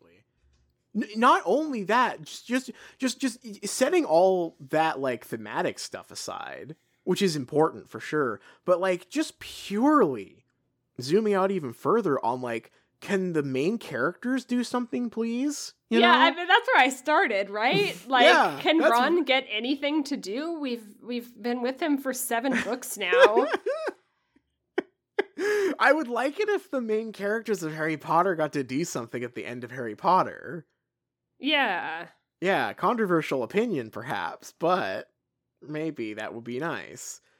Um I would you want should we talk about take another sidebar? Talk about Nagini. Yeah. What's the deal with Nagini? Nagini is just a snake. Nagini is just a snake. Also, We've- I'm still I need to give up on this, but I'm I am like so annoyed at Voldemort being so uncaring about his Horcruxes. It drives me He crazy. sucks. He doesn't He's give a shit. so bad at being a lich. Put your damn snake in a bubble shield. How hard is it? It was clearly effortless. So I don't know why he's just like waltzing up with his like fucking phylactery and he's oh like, Oh "Oh, it's God. fine now. It's no and big he deal." knows he knows that all the other ones have been destroyed. Yeah, he doesn't care. I guess he doesn't know that the cup was destroyed, but I think like again at this point where he like his Horcruxes had been hunted this whole like he might be a little paranoid about it. Right. This is like like when when you learn about like generating a password for a website, right? and you like get you know if, if a password you make ever gets compromised, the, the the advice is just change all your passwords. yeah. You know that's the Yeah. that's the smart thing to do. Doesn't matter if only one of them leaked or you can't remember if all of them are the same. Just just do it. Just redo Oh, all your sure. password. It takes 15 minutes. It's kind of a pain in the ass, but it's worth it. It's better than getting spam phone calls or getting your identity stolen. Voldemort is a lich, and he should probably change the password on his phylacteries, or go check on them, or move them, or maybe put a bubble shield around the one that he uh, knows is still working, right? Like, it's so. It's so frustrating. Yeah, cuz like all of a sudden his last one is very mortal and he just doesn't care. And I get it, it needs to die. Yeah. uh, for the story to end. And I and I also sort of understand the ego angle for him, where he thinks that he's won, but I just don't think that. Like the ego feels like a sidebar of what his character is, and I think that the thematic that is way more explored throughout this book is the idea of being a coward, right. and, and the sort of implication that Voldemort's fear of death makes him a coward. yeah. Uh, like it's like a little goofy but like i get that thematic element so in Mhm. this moment where he is vulnerable i want to see him be a coward more than i want to see him be an egomaniac Right. Yeah, especially when it's being contrasted with like Neville or it should be Ron's, but like bravery, right? mm-hmm. Like here is here is true bravery versus, you know, cowardly wizard man. Uh, yeah feels easy. This this shit easy. yeah i uh, don't know how they would pop the bubble shield but certainly someone could figure it out what, right what if the sword just pops the bubble shield? Because oh it's yeah that good like a, it's like a magic bravery It's sword. a goblin sword that breaks spells. I mean, we were introduced to the idea that like you have to like you have to do something brave to like earn its earn using it or wielding it Mhm. or whatever. So like I don't know, it could probably have another power. Every single thing that we know about has another power and probably popping a bubble shield should be good enough. There was that bit where they kept saying that the sword was pregnant with magic power or whatever. It was really gross. So like, yeah. yeah, it could have sucked up the bubble like a like the fucking like Lich King sword or whatever. Ooh, that'd be cool. Right? Yeah, yeah, I like that. But yeah, it's it's it's it's wasted wasted opportunities uh, in this chapter. I mean, like uh, to be fair, I don't know how good any of these changes like would have would have made the book, right? Because like at the ultimate, the, you know, at the end of the day, we are still left with the, the Harry Potter ending with a fucking Lord of the Rings battle, right? yeah. but still i would have i would appreciate like at least some sort of nod to the themes and characters and facts um Oh yeah. Again, like I, I think that I'm coming at it from an angle where I am in, so in shock that Molly Weasley is the one that gets the second Yeah. biggest moment in the Yeah, climax yeah, of let's- all of Harry Potter. I, it, it is just like I am I'm boggled by this. My yeah mind, let's talk about the bellatrix stuff Yeah. molly stuff what's the fucking deal I don't know. We, like we get this like huge list of like duels that are happening. And it's so boring because it's all like Oh, McNair yeah, and Dolohov and yeah it's it's uh what, what it, it's it's so funny because it's just it's just a real laundry list. Yeah harry saw yaxley slammed to the floor by george and lee. Jordan saw dolohov fall with a scream at flitwick's hands saw walden mcnair thrown across the room by hagrid hit the stone wall opposite and slide unconscious to the ground. He saw ron and neville bringing down fenrir greyback. Ron and Neville. yeah ron and neville defeated the big werewolf I guess, Off, but not in like a scene. Just like he saw it happen. Just in a list, yeah. Uh, Aberforth stunning Rookwood, Arthur the duel of the century. I've really been wondering about the Aberforth Rookwood uh, face off for a long time. Arthur and Percy flooring Thicknesse, and Lucius and Narcissa Malfoy running through the crowd, not even attempting to fight, screaming for their son. Like that detail, I guess, is kind of cute. But yeah, but the rest is just a list of side characters that we don't know or care about, other than like Ron and Hermione that are just like also fighting, I guess. Why is it Molly? Why is it Molly? Molly doesn't need to have like an arc. I mean, she doesn't, but it is like purely symbolic. It's purely like moms are good. And I keep saying that, and I'm not trying to say like you shouldn't tell a story about how No, moms are yeah, good, but no, this no, isn't that either. I don't think that Molly being good at fighting is the best way to show that she's like good at being a mom, right? Like this Right. is like uh, it's the lamest way. It's it's it's just boring. Like yeah, the the lioness's cloth comes out when her cubs are in danger. Thing, right? Like it's it's it's just kind of I don't condescending. I guess uh, like it. it, it- I'm like sort of like, is this really how it works? Like, is it really like you're better at magic the more mad you are? Because I because I think it is Bellatrix Dragon Ball. It is because Dragon Ball Bellatrix Z. is probably pretty good at fighting. That's like her like whole fucking thing, right? Yeah, she defeated Fenrir Greyback uh, and made him go into like the downstate, and his Yeah. teammates needed to come and res him. Right? Yeah, but Like- Fenrir Greyback can be defeated by Neville and Ron for some reason. but yeah, Bellatrix is like the second in command. Um, she's like she's got the whip, uh, the whip oh, wand. yeah. Um, if it weren't for the, she was the It's only the one who survived. feminine. hmm. um, she's the only one who survived the uh the team fight with Dobby. Oh, yeah. Um, who just absolutely roasted the rest of her squad. Yeah. Um, uh, in fact, like it's so funny that, that Bellatrix has that under her belt because that's more than Voldemort has. Yeah. Like, like this should be the main event, honestly. Like, she did if get she did get the shutdown on Dobby. she got the shutdown on Dobby.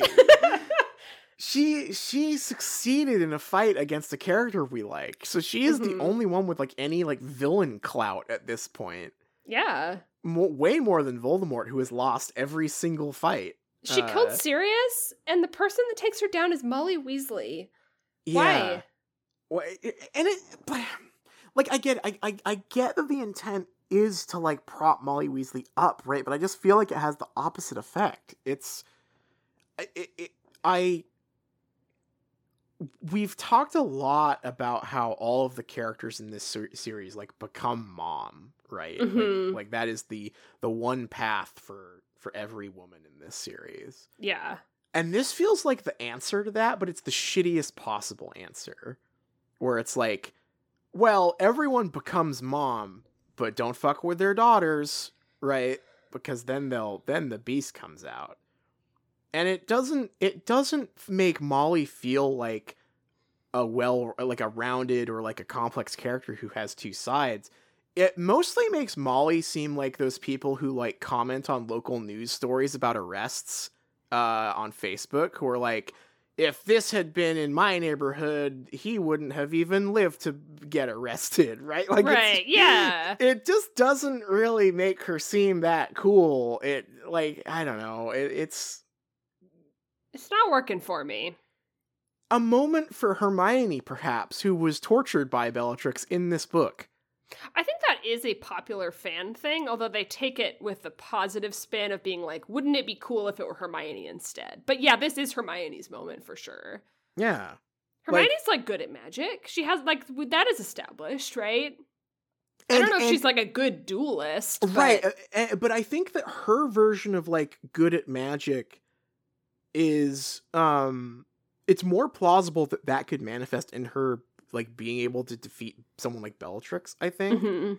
because it's like she's someone who's read all the theory and like maybe this is her first time doing it in practice but it's such an extreme you know it's such an extreme situation that it turns out that like oh actually she does have this down right She knows all the counter spells. Right. Yeah, like that would be kind of fucking cool. It would be a payoff both for her like, you know, getting getting kind of like narrative revenge on Bellatrix uh, and getting us getting closure on that story, but also I think that it would be a way to like kind of evolve cuz cuz the thing that has been was, was the most fun about Hermione's character is that she was incredibly book smart and the way that that often manifested in practical magic was very strange and often in ways you didn't expect like Mhm. she conjured she set snape's foot on fire uh, she she wanted to do the polyjuice potion thing. She made the like the coins um that the da used right? Like she is very good at applying everything she's learned in creative ways. I could easily see a really cool situation where she just like fucking owns bellatrix in a really unorthodox dueling style right like yeah, because Bellatrix is also just like pure power, right? Like that's Yeah. sort of her thing is that she's like she knows all the dark magic and she's like crazy, so she'll Mhm. like you know beat you down or whatever. But Hermione could like do some do some weird stuff. She's sort of resourceful in some weird ways. but I will say that it's just this feels like Hermione's moment being robbed from her by the author um and, and given to Molly again I I like Molly a lot I think this makes I think this is bad for Molly's character Yeah, I think so too. I also just don't think she needed this moment. It No. not like satisfying. I, it doesn't like make me think differently about her or tell me anything about her character. It wasn't a story that needed to be like told or concluded. Yeah. It feels really flippant and honestly like sort of like kind of scaling down the gravity of what has happened to her here. Mhm. Like I, like giving her the like epic line is really weird after her son was killed. yeah. The Yeah. tone is just not there. like Ron says, it really gives you a sense of the gravity of the situation, scale of the tragedy, right? It's like kind of doesn't honestly. Like she just becomes a joke character for this moment. hmm and and I just also like I can't shake the, given that her characters and like I, I like this about her characterization, but there is like no denying that it comes from a kind of shitty place in like British comedy, right? Mm. Is that she is the nagging wife Yeah. to the harried husband. Uh-huh. And like this is the ultimate nag power, right? Yeah. Is to just go off on another on another lady that you don't like. Why is this the lady fight? Why is there why is there a boys fight and a girls fight? It's yeah, the you would think that by the time it became like a fucking Lord of the Rings battle, it would be co-ed at that point. Like yeah, but but like it's boys and girls fighting cuz there's like this like there's two paragraphs and it's like here's who all the boys are fighting and then there's this other paragraph where it's like here's where all the girls fighting like even before Molly gets involved mhm. because it's Ron, Neville, you know, Fenrir, all this stuff. And then the next paragraph, it's like Bellatrix fighting Luna, Ginny, and Hermione. yeah. Yeah. Why? That's so fucking weird. It's it's I mean, if if anyone is surprised that uh, J.K. Rowling's somewhat conservative uh, views on gender, I mean, writing a writing a fantasy novel with a battle where the fighting is gendered is really uh kind of something else. Like don't really need to look any further than that for for evidence of like where some of her beliefs might uh, uh you know come from. Yeah, it's very funny that everyone in the like entrance hall is also just like watching, like very literally standing around watching Yeah. this happen. they're doing the like Batman Arkham enemy thing where they're just like waiting for the guy that's fighting to like get knocked out before running in. Like it yeah, it, it it it's I mean I mean it really speaks to the way that like this universe is not a good one to write a like a medieval battle into. hmm Like when you have two armies with swords, they run together and they clash, right? And they have sword fights. Yeah, and when you're watching it on TV, like oftentimes the TV the the cinematography will focus on two groups of people fighting, but that doesn't mean that everyone is else in the battle is like Right. literally standing around watching. but because these are like laser guns like like she has written she has written a a like medieval armies battle where like two armies clash in a castle but they all have guns Yeah. but like they all so and so like everyone like there's no there's no like lines of, of combat here that you would like expect to see in, in in something where they were like oh here's a phalanx of spearmen or whatever it's like no everyone has a like magic gun Mhm. um and so i guess it just devolves into like everyone doing like uh, uh western duels with each other and like circling each other. And i guess when someone with a name gets to do it you just all stop and wa- like what is stopping aside from like it being bad for the narrative and proving why this was a stupid idea to like write as a story why isn't anyone just like taking a pot shot at Bellatrix while she's fighting Molly and, and Even Harry thinks about it. He like has this RPG decision moment where he's watching these two fights happen and he's like, who should I intervene with? Yeah. Like it, it it's so bizarre. There's zero reason why.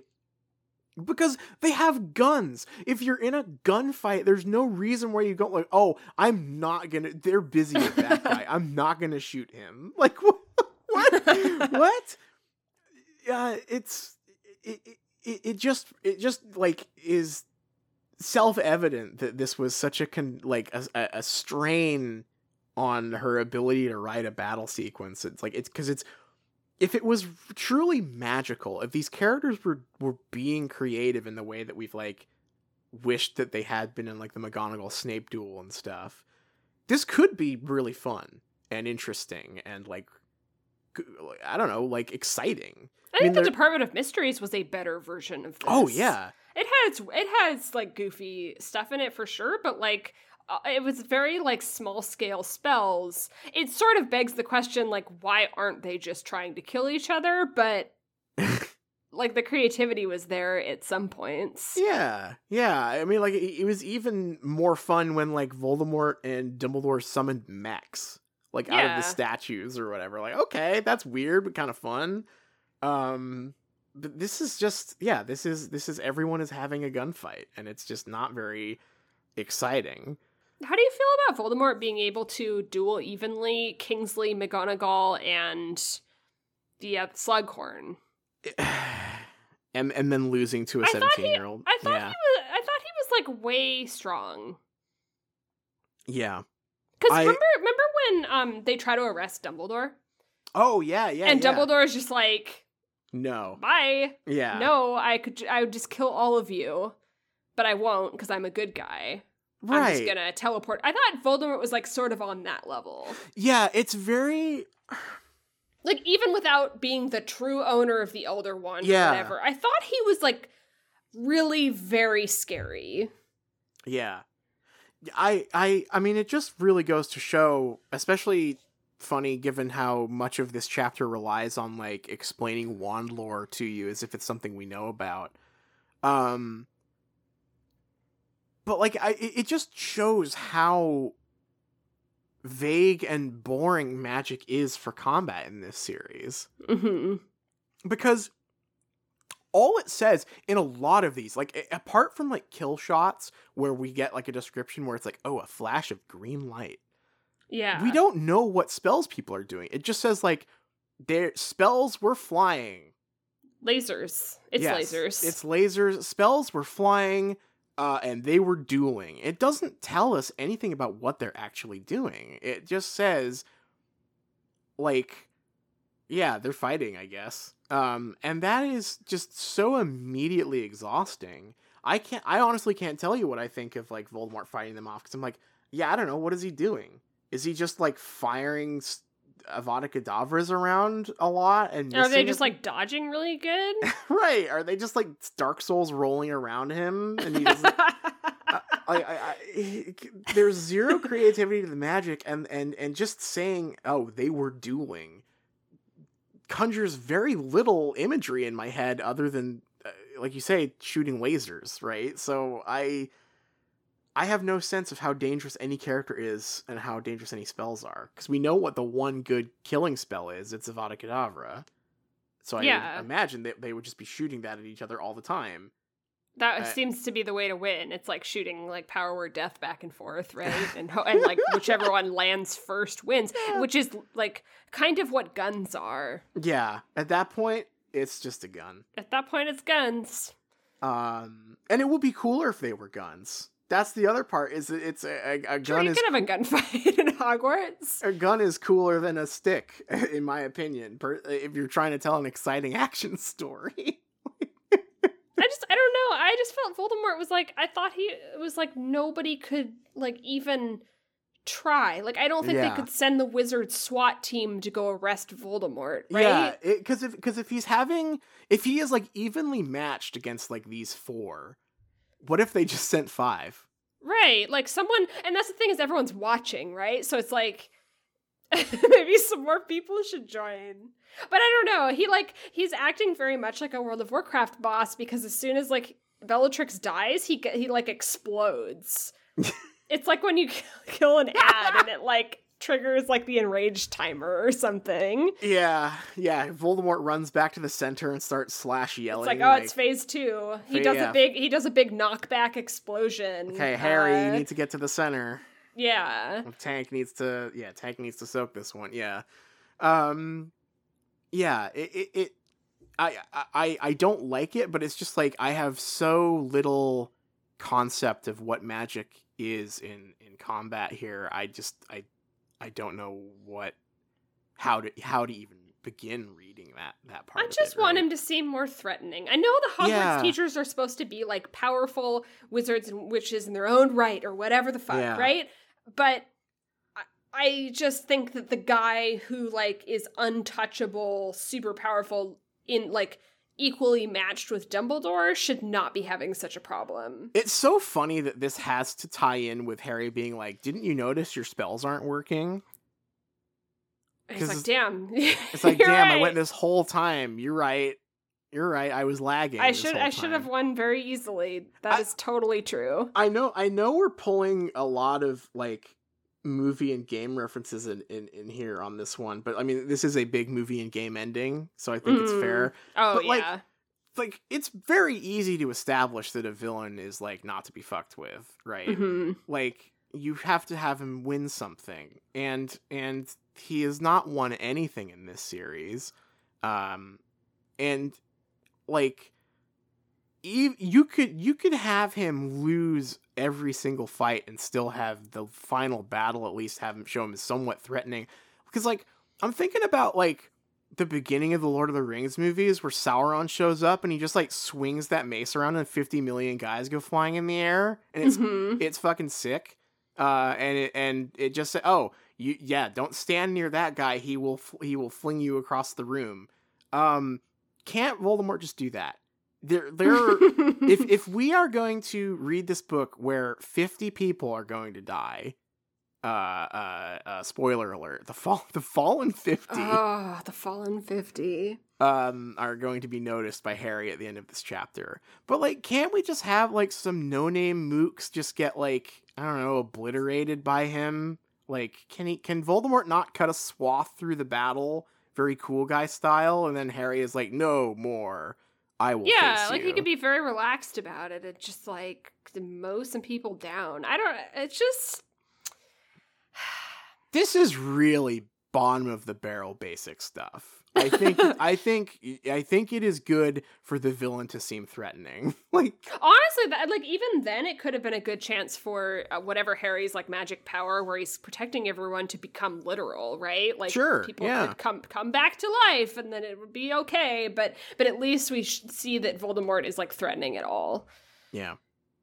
Yeah, it's it's just so like like Voldemort's just not a guy to be that I'm scared of. He's he's he's he's he's having a hard time against like Slughorn and and Kingsley and McGonagall. Like those are I like those characters, but I've never thought of them as like damn, those are the fucking uh duelist extraordinaires. Yeah, like I guess we They're can sort of assume we can sort of assume about Kingsley since Oh, he's that's like true, the yeah. leader of the cops or Yeah, whatever. King, Kingsley is an Auror, not a not a prof- professor. So yeah, he he is a little more believable. But. Slughorn's like a potions master. Is he like throw? Is he like throwing vials that are exploding on Voldemort? Yeah. Um, yeah. McGonagall's like a transfiguration professor.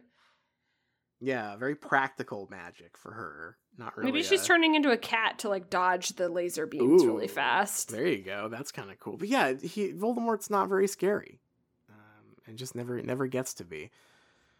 So let's get to the main event. Um, Harry Harry throws off his cloak. Uh, it was me all along. Um, you were, I was I was alive this whole time. You never thought to check. Blah blah blah. And then they start pacing around each other, and Harry gives his Columbo speech. They talk a lot. Voldemort It's- is very willing to talk.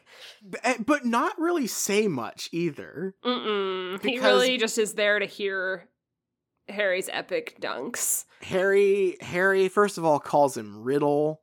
Very Mhm. cool. Bad badass move to call him his name.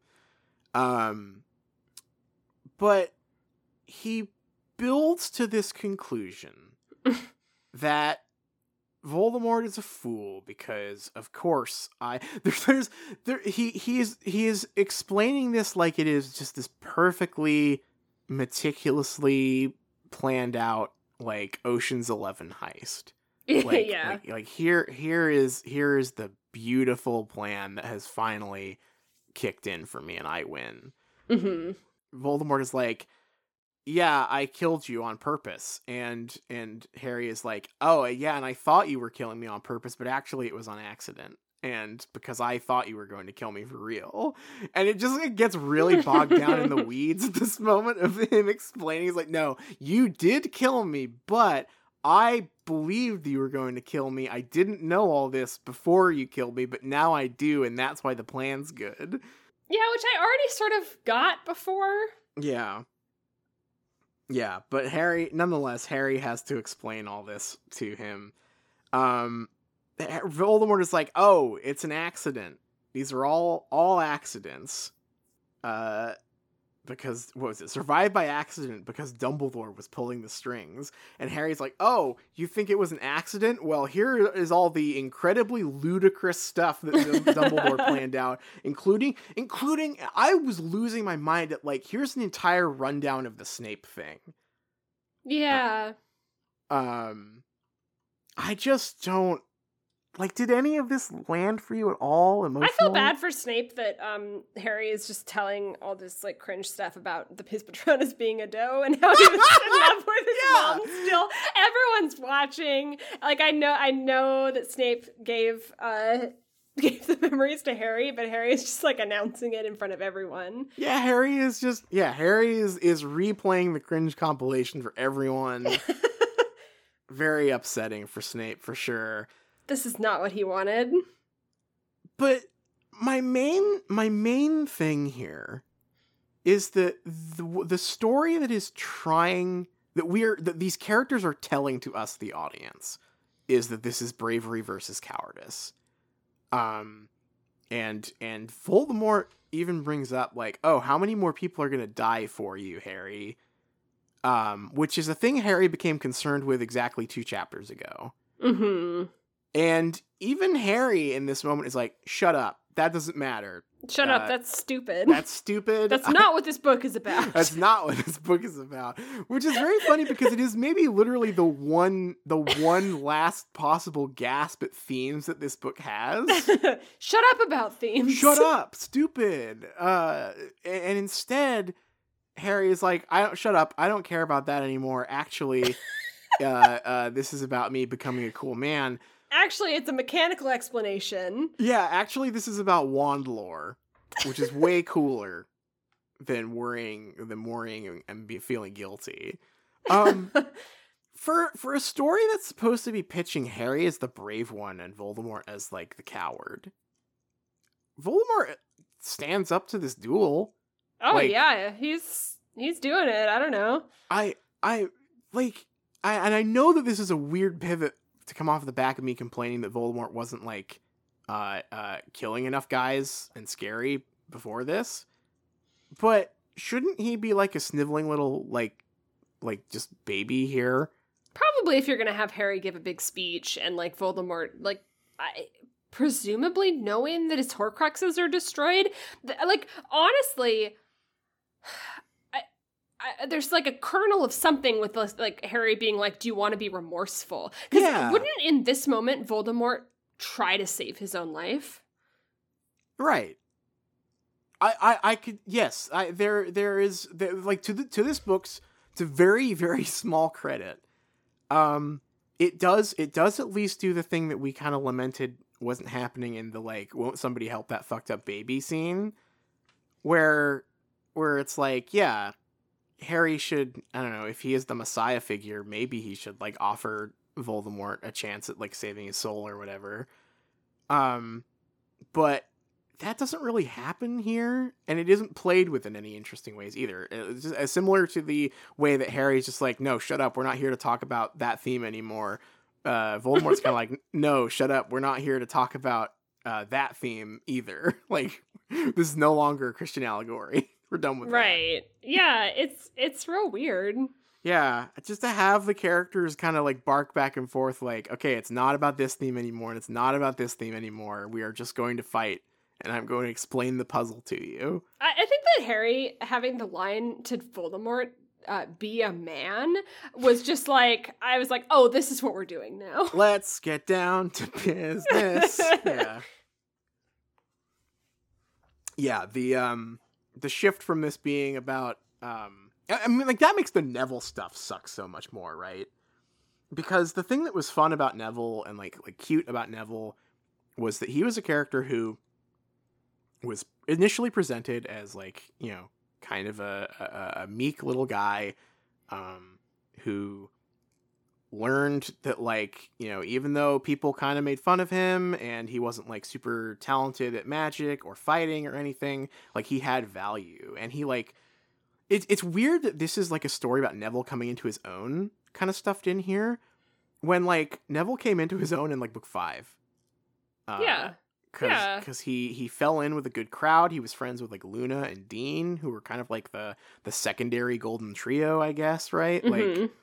Uh, and and he found his place with some other with with like Luna in particular, who was like another like talented misfit who didn't need to conform to exactly how the main characters behave to be valuable, right? And for this to end with like, no, actually Neville um, got really buff and cool and and kind of and kind of badass, and Harry calls Voldemort a pussy. it's just yeah, like, it- like suddenly, like there's this weird turn that happens here. I think that it's just like Harry's just like, be a be a man, you pussy. Like that really is what he's saying to Voldemort, which is so, like, uh, like why are we doing this all of a sudden? Yeah, yeah. It it it- it just isn't isn't what these characters have been. Not the story that this the story has been until now. I, I it is. It, it, it- it's a bummer for several reasons. I mean, first of all, just like very tired, uncreative, um, uh, kind of you know, obviously f- a fraught, uh, uh, uh, view, you know, view of masculinity, um, uh, but also just like not even one that fits the story. Like if this was Conan the Barbarian, okay, sure, yeah. Conan's like be a man and then rips the guy's head off and walks off into the jungle. Cool. I like that. I like I like a good Conan story. um but that's not what's happening here. Harry is not Conan the Barbarian. He is There's not also some inherent comedy zooming out and having like a 17 year old tell this like old lich like Right, sorcerer guy like be a man. Yeah, it's like Harry, you're 17. Harry, you didn't you don't have a driver's license. You failed your apparition test. Like what are you doing? Um uh and it's also especially funny too knowing that like like harry is doing the like the be a man thing here and like if we were to take that as like what he has learned and and what what is the story here apparently the coolest manliest thing to do uh is to just uh live a completely normal white collar life after this That's right.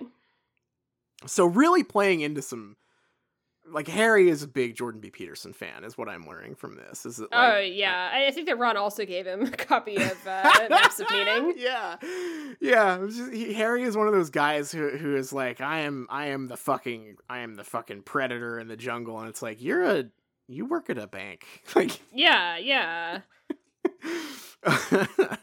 you live in a suburb, you drive a, you drive an SUV. hmm you're not a navy seal like come on um uh but uh yeah it just fails to deliver on any of those fronts and was never what the story was about and like uh, manliness is apparently uh ac- accepting death question mark if we were tr- if we're like trying to puzzle piece these themes together Being I- a man is being a good guy. I don't know. yeah it's it's really like for it's interesting reading this chapter right after the last one. Because i also did not you know i the, the last chapter i do not think did a good job explaining its themes or explaining um you know its allegory very well.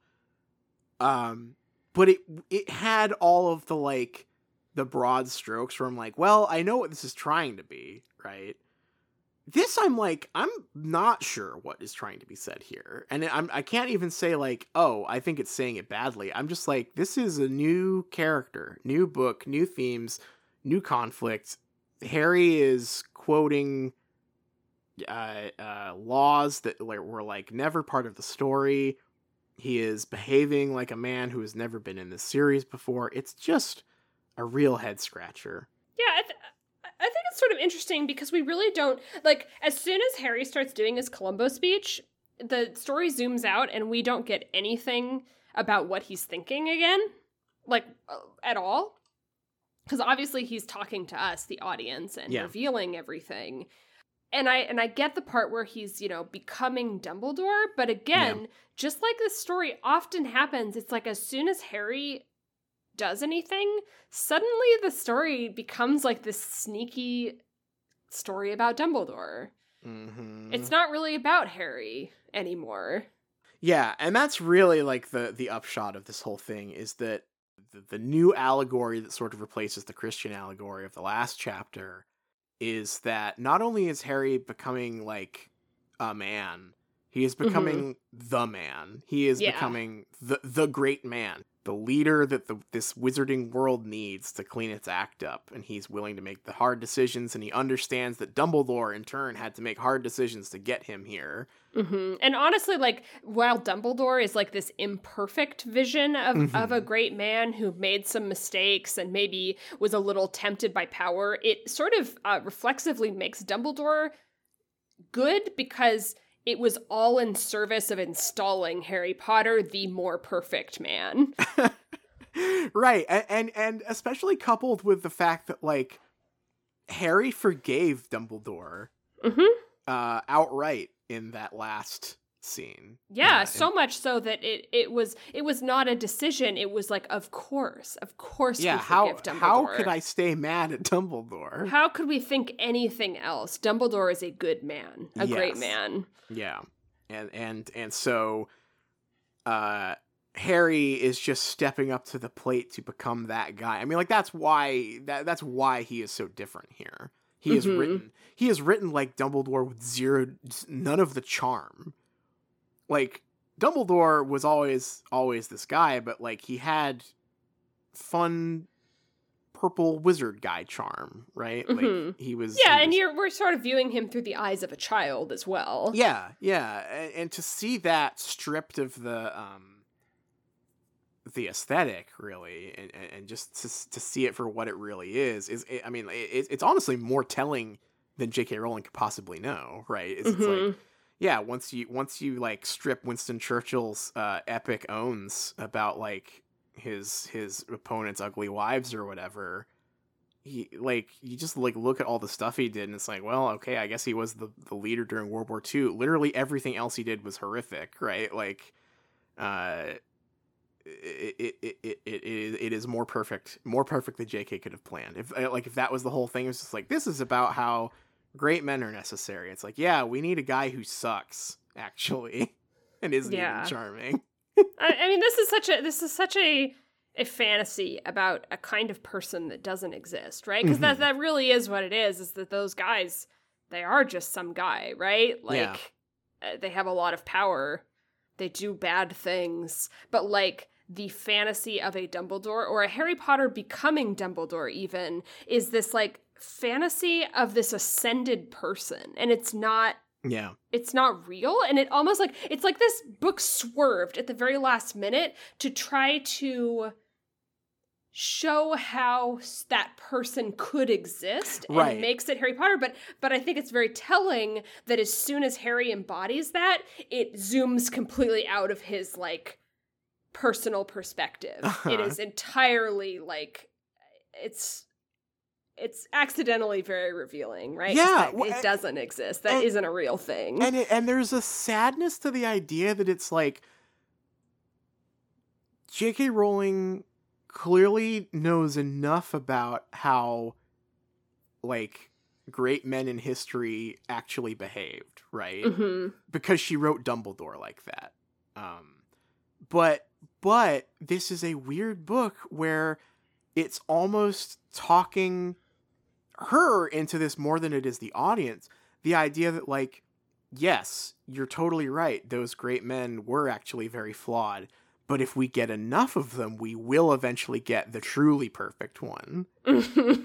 Which is so. d- I mean, like that. I mean, that is like the liberal mindset in a nutshell, right? It's like, okay, well, I know Biden's not the perfect choice, but if we keep voting Democratic, eventually we'll have a good one, right? we'll get the good one. Well, and they'll just keep getting better and better. we'll eventually get the good one and and like that that is what is happening here is from jk rowling's perspective is like yeah i i understand these great men in history have a lot of problems but if a great man could or could orchestrate a stupid time travel plan maybe we could get a good one eventually if you just learn if you just study if you study the great men enough you will be able to become a great man without any of the flaws mm. and i think i mean that is dark for several reasons and, and there, there's another angle to this that i find so fascinating is that that on, that on its own is uh, uh, food for thought certainly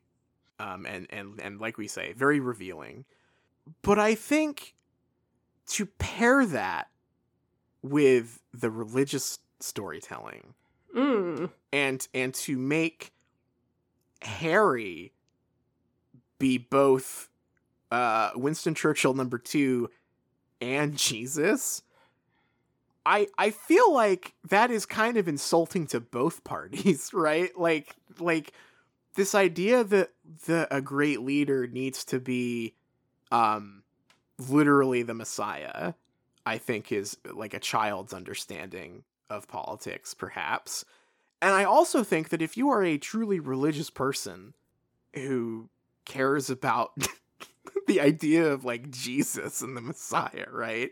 If you're a Christian, surely that is incredibly insulting and blasphemous to say.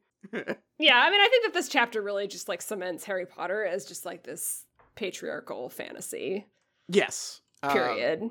it is it is a it is a patriarchal fantasy about leadership and manliness and that is a real last second sw- i mean it's it's weird right? Because like that is where the dumbledore plot has been going this whole time.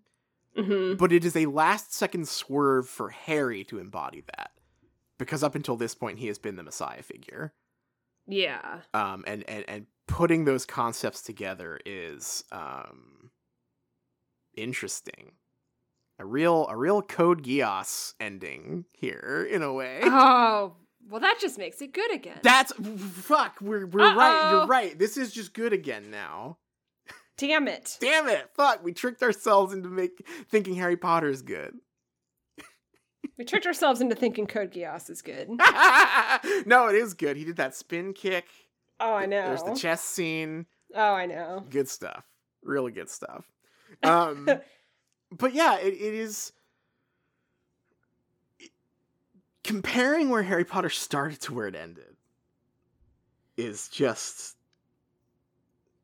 i i i, I- mean I, I it's it's really grim it it it, for the the way that um power was portrayed in harry potter in the early books hmm um, is pretty much inherently negative. It's quite cynical. I mean, like we had fudge, right?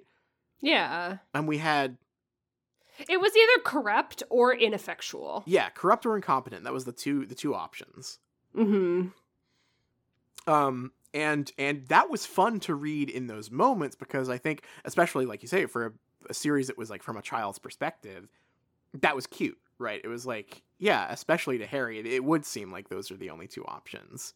Um and as he grew up, for that to become more sinister in book 5, right? Where it's like Mhm. it's not it's actually not ineffectual or incompetent, it is like actively evil, right? It it, it- an evil machine that it, um runs this uh, uh, society that he's in. We live in a society, blah blah blah. Um, like five is like the peak of like getting at like some interesting stuff with like the Wizarding World politics stuff. Um, but then when it turns out that like the proposed solution is like, but what if we just did that, but they were good? What if the king was good though? What if the king was good?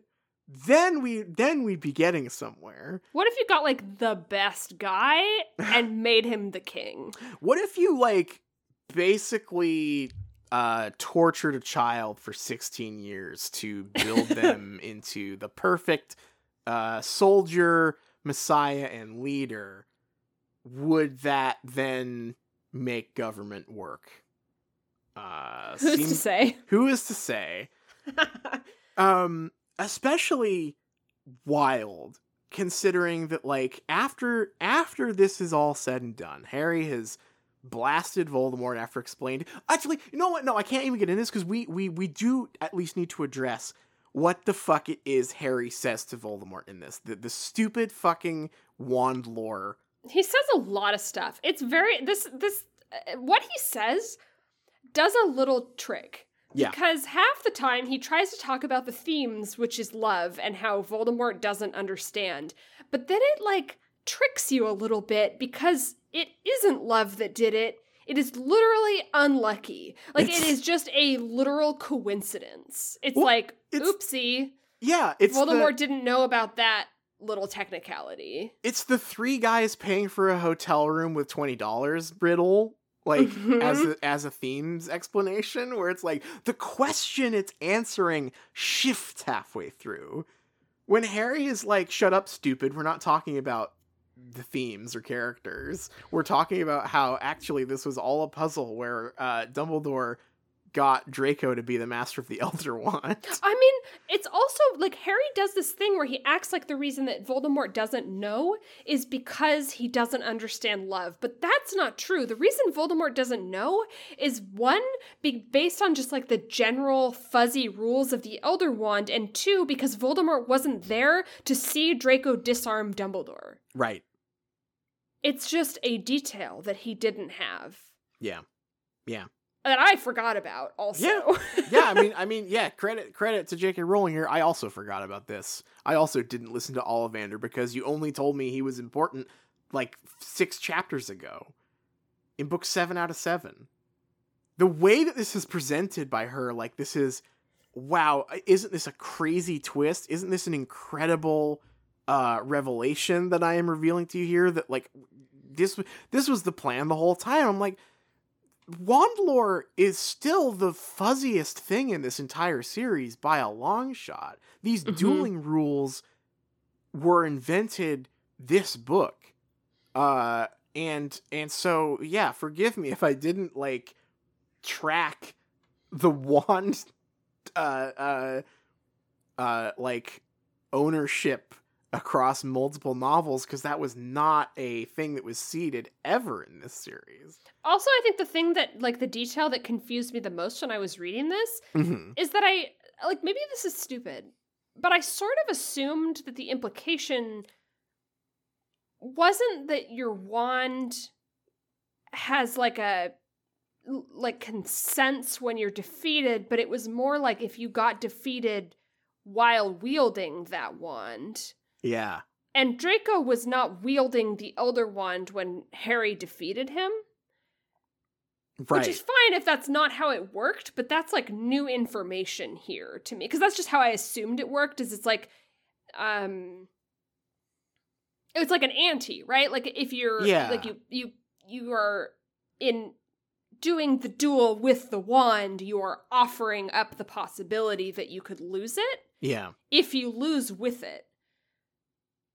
Right. And I thought that was sort of the like the catch with the Elder Wand because the Elder Wand was so good because you literally can't lose with it. right. Uh, but I guess that's not true because like the original legend was that the guy was killed in his sleep. So it just sort of has like it's like connect it's like soul bound with you or whatever. Yeah, it's very I mean it's very confusing. It was all invented for this book and ultimately this is the biggest sin. It's just not very interesting. No, it's just like all detail. It's like mechanics, right? Yeah, even if it does work mechanically, who cares? It's a and actually i love conclusion. i love a story about like chaos about how little things that don't matter can have big consequences Yeah. right Yeah. or like just the randomness of the universe Mhm. right Yeah. donnie darko shit whatever Yeah.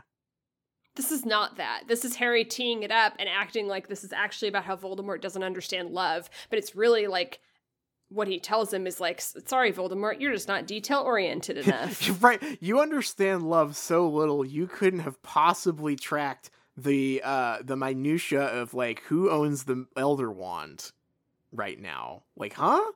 What? What are those two it's things you to do with it's because you weren't there to see Draco coincidentally disarm Dumbledore that one time. I was there though. I was. I was stuck. I was stuck under the invisibility cloak. I saw that whole cutscene.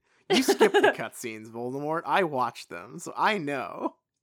I know the lore. You don't know the lore. Yeah, yeah. It's just a real flat, wet fart. Like It's like, a- oh, okay. Yeah, yeah. I, I, you, d- you don't get to do this style of like, uh, uh, uh detective reveal.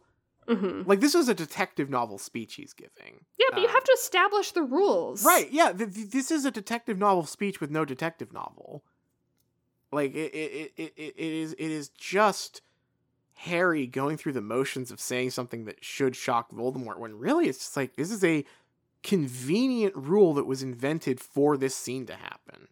Like it's entirely circular logic. This scene exists so Harry can explain the mechanic that makes this scene exist. There- like there's no there's no other place in this story or series where this stuff has mattered. This this has never ever been a concern in Harry Potter who owns a wand or like how dueling works or the, the Deathly Hallows as a concept, right? Like the, the these two these two moments were invented for each other in this book. And so it's just it just goes nowhere. It's so because Voldemort's right. He spends the whole time being Yeah. like, "It was an accident that you beat me," and Harry just keeps coming back. No, it wasn't. It's because you don't understand. But really, Voldemort is right, and he's just he's just he's rolling bad the last time. It's another accident, and the thing is, is like. It's almost like it should be a conversation about like probability. Like Voldemort's like, I lost by accident so many times in a row. I'm sure to win this time. And Harry's like, that's not how probability works, bitch. It's another accident. That's it. Harry Harry's like, actually it's 50-50. Either you win or you don't. Yeah, you've you've flipped you flipped heads nine times in a row, and you're about to flip it one more time. yeah, that's yeah. It's a it's a really baffling way for Voldemort to go out. And then he just gets shot and he falls over. Yeah. Yep. Um after his his his incredibly epic death, Uh huh. Harry returns to the Great Hall. Yeah. He is a man now. He is a the great now. he is the great leader that they He is everyone a he is apart from these people now. he is in fact so apart from these people that he is like Dr. Manhattan style being like I'm t- I tire of these people and their petty oh, I tire of their emotions. It's so crazy. Like this is grim. I was reading th- this was the one spark where I was like, "Oh my god, is this actually going to end well? Is this going to be like Harry achieves this status and then just instantly becomes like an evil detached like monster, right? Like like he's just going to look down on everyone for the rest of his life."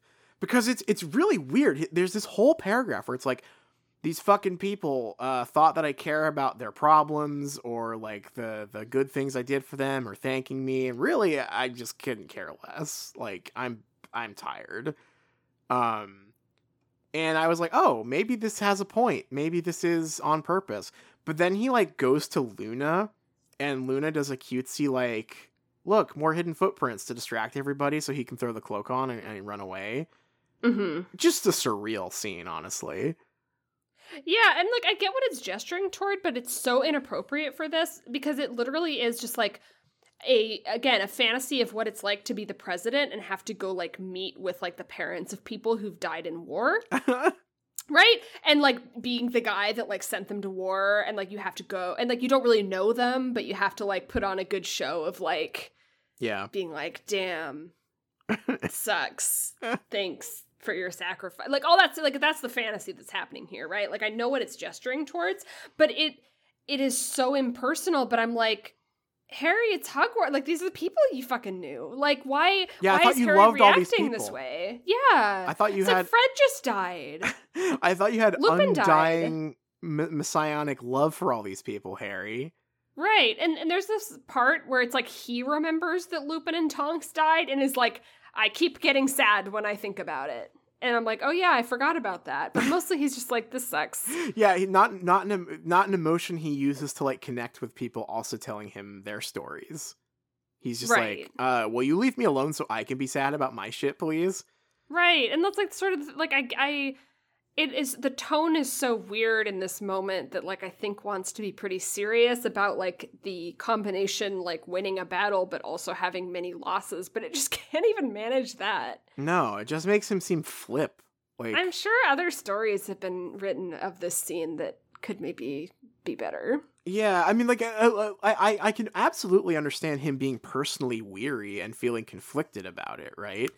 But he he doesn't really come off like that. He comes off like he just again like Doctor Manhattan. Like he's just like, oh, the the petty peons want to bore me with their They problems. want to congratulate me for my epic victory. Yeah, it's like I mean, it's very funny because it's like this. This is the true transition from like Messiah story to like President story hmm because it's like uh, like uh, it's- I'm imagining a story where it's like someone's coming to Jesus with their problems and he's just like, "Can you like fuck off? Like I'm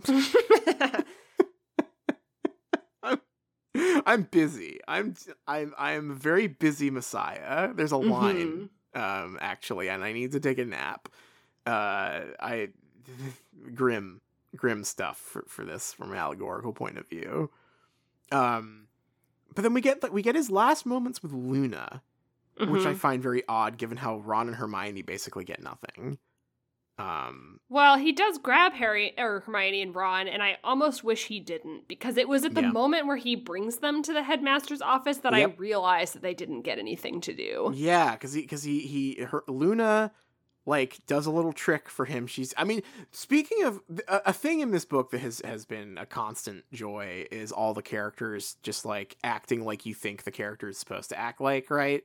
Mm-hmm. like the hermione is going like oh how will i fit all my books in this bag? And and, and so on and snape needing shampoo or whatever. Like just just so many little like basic character throwaways.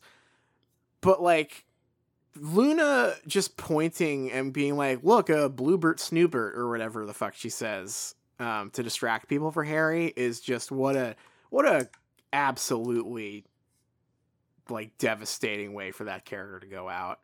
The whole thing was that like, oh, no one takes her seriously, but actually she's like pretty smart and good and, and emotionally like uh, intelligent.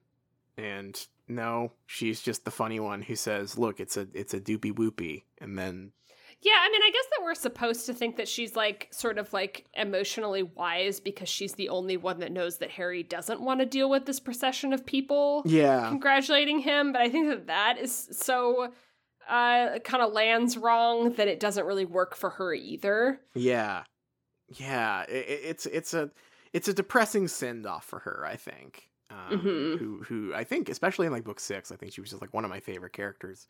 Um, at that point. But then Harry does go and grab Ron and Hermione, and uh, he's like, "I need, I need, I need you with me." And I'm like, "Oh, great! Maybe we will get a send off for these characters who were very important at one point."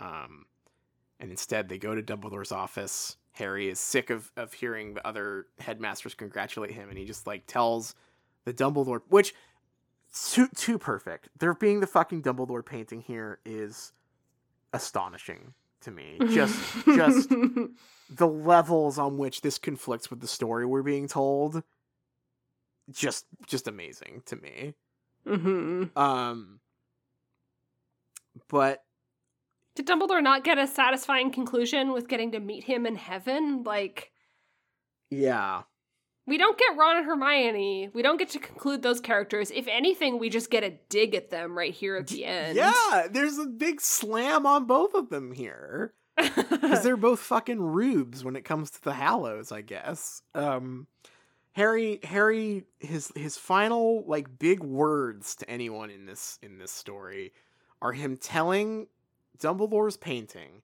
and not saying holy shit you're a fucking dumbledore painting uh is is explaining to him okay i'm keeping the cloak because it sucks it sucks and doesn't do anything. it's it's not op um No, it, it should basically really it should just be a hotkey. Like it shouldn't be. Yeah. You shouldn't have to equip it.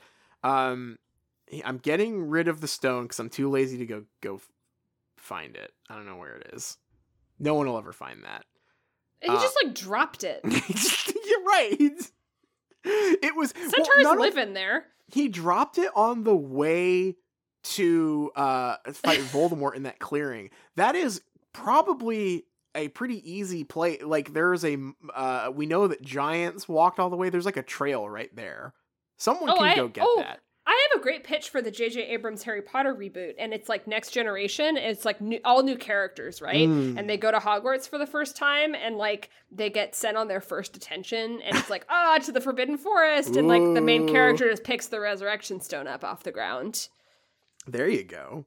Yeah, it, it's just it, it not very convincing for him to say like he didn't like drop it off a cliff or anything. He was like, "Yeah, I dropped it." It was like on the trail, but I dropped Yeah. it in the woods where people go like kind of a lot. We go we go there like a couple times every book. So I'm sure It's it's, in- not like buried or anything. It's, just on the yeah, ground. It's in the clearing where like Wizard Hitler planned his army's attack. Um, no one's ever gonna go there again. Uh, absolutely not. Um, and then he uh says, "Also, I'm not keeping the wand because I like my other wand, and I'm gonna try fixing it with the good wand, and then I'll put it back in your grave, I guess."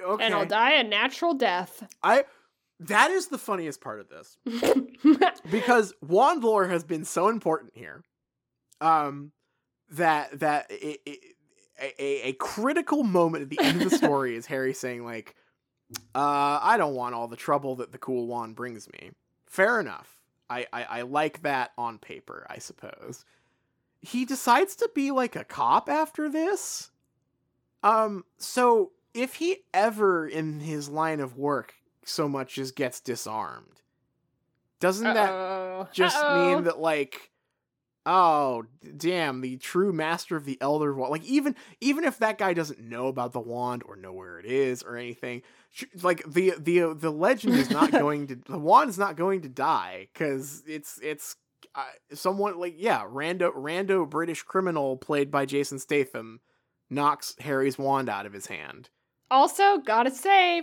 Harry did give that huge speech about literally the, the mechanics of how the wand works Mm, in front of a all the people that came to fight from Hogsmeade, yeah a bunch of random students. Yeah. Um. So death eaters Yeah, and perhaps true believers yeah, and so sort of like the whole thing about the Elder Wand and even the legend was about how like you will be pursued for it. Yeah. Mm. So he So it's not really even a secret. uh oh. whoopsie daisy. I don't think that's gonna work out. But yeah, this scene goes out of its way to put to just put Ron and Hermione down some more. Uh, is Yeah. my main takeaway here. It almost like accidentally becomes the most interesting thing about this book because I I'm always fascinated when a creator hates the thing that they're making. Yeah. And I don't think that she hates the book. Mhm. In fact, I think she says it's her favorite one that she, She does. wrote. Yeah. But there is a uh, like a palpable contempt for some of these characters and Mhm. Ron and Hermione basically being like completely abandoned. Uh what would you say like book 4? Was the last time they book really five was like had a lot of Hermione in it, but what it did to her character was unbelievable, right? Like Yeah, I'm like sort of going like conspiracy theory mode like about about J.K. Rowling ending up with like resentment or upset about the people she based the characters on, or like Mm. something something weird here because, like honestly, at the point where they are at at the end of the book, where uh, they like are shown to have longing for the Elder Wand, um, and all this, I'm like. Why, why didn't you just kill them off or have them like go away? yeah the the bit here that is that it, that like I can't get out of my mind like it's it's funny you mentioned the like you know, because you you know we we know that she based a lot of these characters on real people, and Hermione she says she based on herself. Hmm Um, I don't fully know if I buy that, given with how Hermione's treated in this series. There, there have been a few moments throughout the series where I'm like, is this some like reflexive self hatred type Mhm, stuff? mhm. Uh, I've definitely gotten a little bit of that that vibe. Um, but the Ron thing, do you remember one of the first things we ever watched on the show? It's yes, I will never forget it because it's so fucking cursed. the the the documentary where she goes and and meets Sean, who Yeah, is Ron. who is Ron, and she says over and over again, "Is Ron."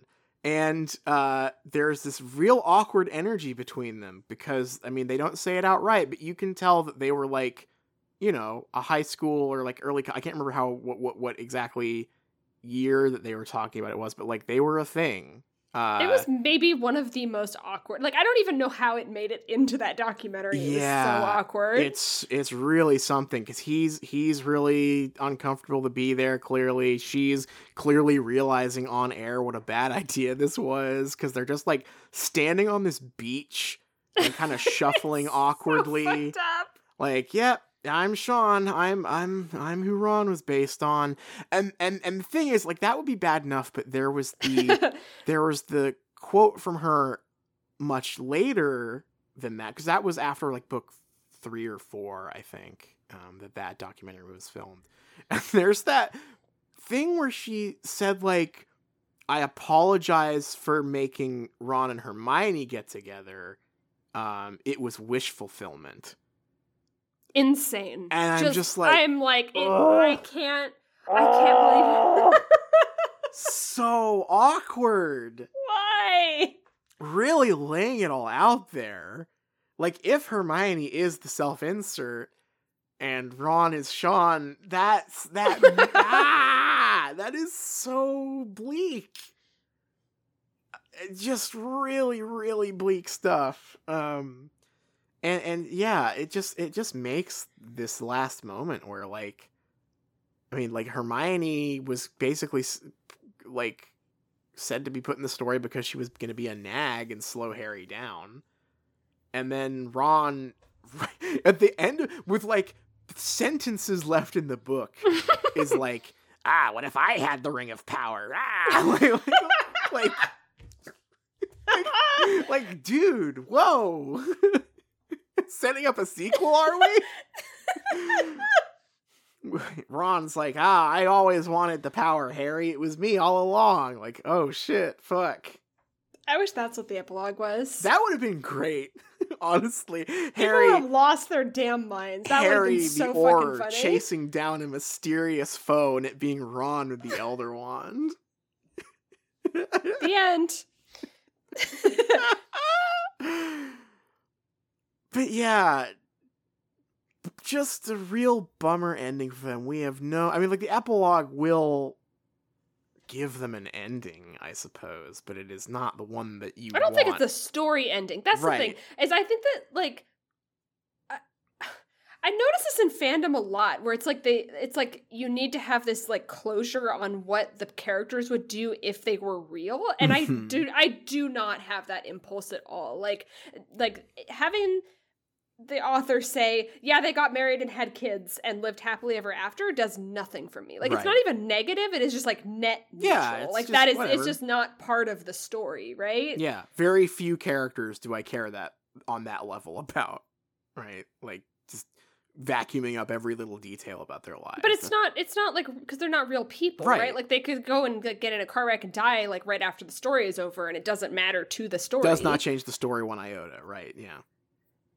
Yeah, until, until a story is written about what they do about the with like if there's a story about their life, sure, that's cool to see. If it is just details about what they do afterwards, who fucking cares? Like doesn't doesn't and, and like mostly, if anything, exist like that epilogue. I mean, this is getting ahead of our, our ourselves a little bit because we still have to read it, but like the epilogue to me at this point, especially after seeing this um uh, uh this ending for Ron and Hermione that treats them so like like they're nothing, just feels like a like an extra fuck you to anyone who would like write a fanfic, right?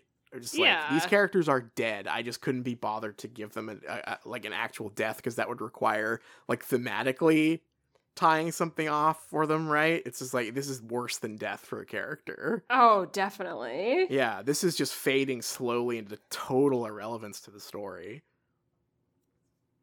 Because if they died, it would be a big deal, and we'd have to be like, "Oh, what does this death mean for the story?" If they're if they're alive, perfect. We don't have to worry about it. They're just there, tagging along with Harry, I guess. Yep. Yeah. Um. Really, really sad. I mean, like, I, on the other hand, I don't know where they could have gone. Like, where, where would Hermione's character have gone this book?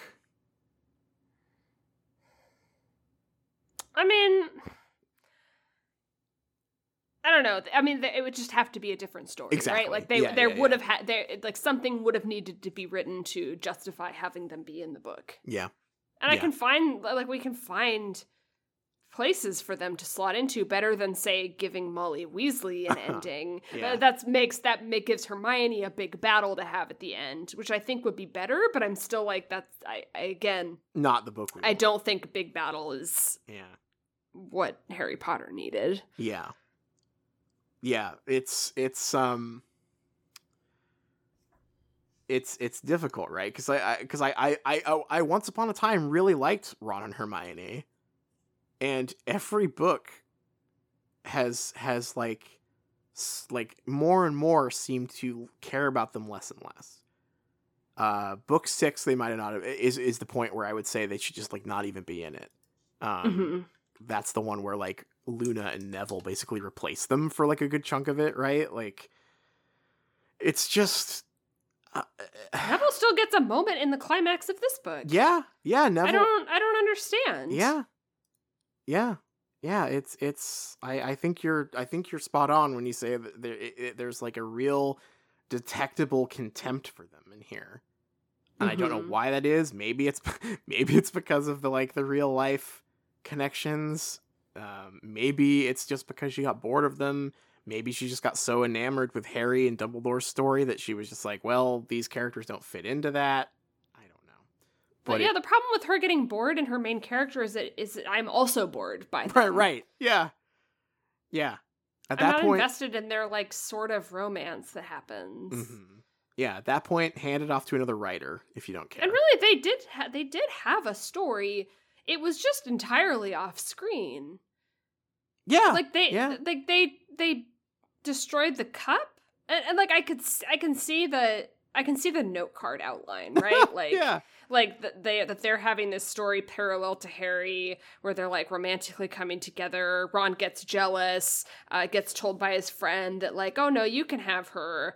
Um, yeah. and then I, I guess like joins the DSA, and Hermione's really happy about it. And then like because of the power of their love, they like go and kill and get and destroy the cup or whatever. But it happens like completely off screen. yeah, yeah it doesn't actually. We're just matter. told about it. Yeah, it doesn't matter. Harry is the POV character, and we can't we can't break out of that unless it's Pensieve. So that's what we end up with. Um, is two characters who don't have much of a story, and the one that they do have happens completely out of our view, and ultimately purely serves the mechanics of Harry's story, which is someone is someone's got to do something about that cup. That cup has Yeah. got to get out of here somehow. We got one too many Horcruxes otherwise. Honestly, Hermione and Ron really exceeded Dumbledore's expectations. yeah, yeah. Dumbledore was like, "Well, Hermione will be a nag, and Ron, he's gonna coward out on them, and so I better give him this orb generator." But they, yeah, they went above and beyond. We just didn't get to see it. Hmm. and then, then we get after all this, after Harry and Hermione or Hermione and Ron get their final words in Harry Potter, um, the story proper, I guess, the epilogue notwithstanding, um, we get maybe my favorite and darkest encapsulation of what Harry Potter is all about. Mm. Harry leaves the office. He is he has made his mind up. He has explained to painting Dumbledore, here's what I'm doing with these very important objects we've cared about for seven novels. uh, he walks upstairs and he's like, "Damn, I can't wait to flop into my four-poster bed and have my slave, who I own, uh, bring me a sandwich." The end. The end. That is the end of Harry Potter. The end of Harry Potter is the main character saying, "Hmm, I wonder if my slave will bring me dinner." Well, that's what a great man deserves. Like, Jesus fucking Christ. Like, zooey mama. What a, what a. That's right. Yeah, yeah, ooh. Really, really grim, I would say. Yeah. I have, a, I have another like very funny accidental detail in this one that Yeah, I'm yeah, stuck yeah, on because. I know I know you're very stuck on that ending line. We b- we Uh, both got stuck on very funny telling lines in this chapter. let me let me find exa- exactly what it is. Um, and it's at, it's at the part where, like, everybody is arriving to join the battle, right? Yeah, it's like yeah. anyone who is invested is is showing up, and it's like sort of turning things. um, eh, they seem to have returned at the head of what looked like the fa- families and friends of every Hogwarts student who had remained to fight. Along with the shopkeepers and homeowners of Hogsmeade, I am obsessed with this. It's not the people of Hogsmeade, even. It's specifically the business owners and the landowners small arriving. business owners and the landowners are here. I yeah, I love that. Uh, that one I just missed. I just completely skipped over that the first time I read it. I think, but the more I think about it, the The funnier that homeowners is. are here. The homeowners are here. The business, the small business owners are here to make a difference in politics. The the HOA board is here. they th- this battle at Hogwarts is really lowering the property value of Hogsmeade.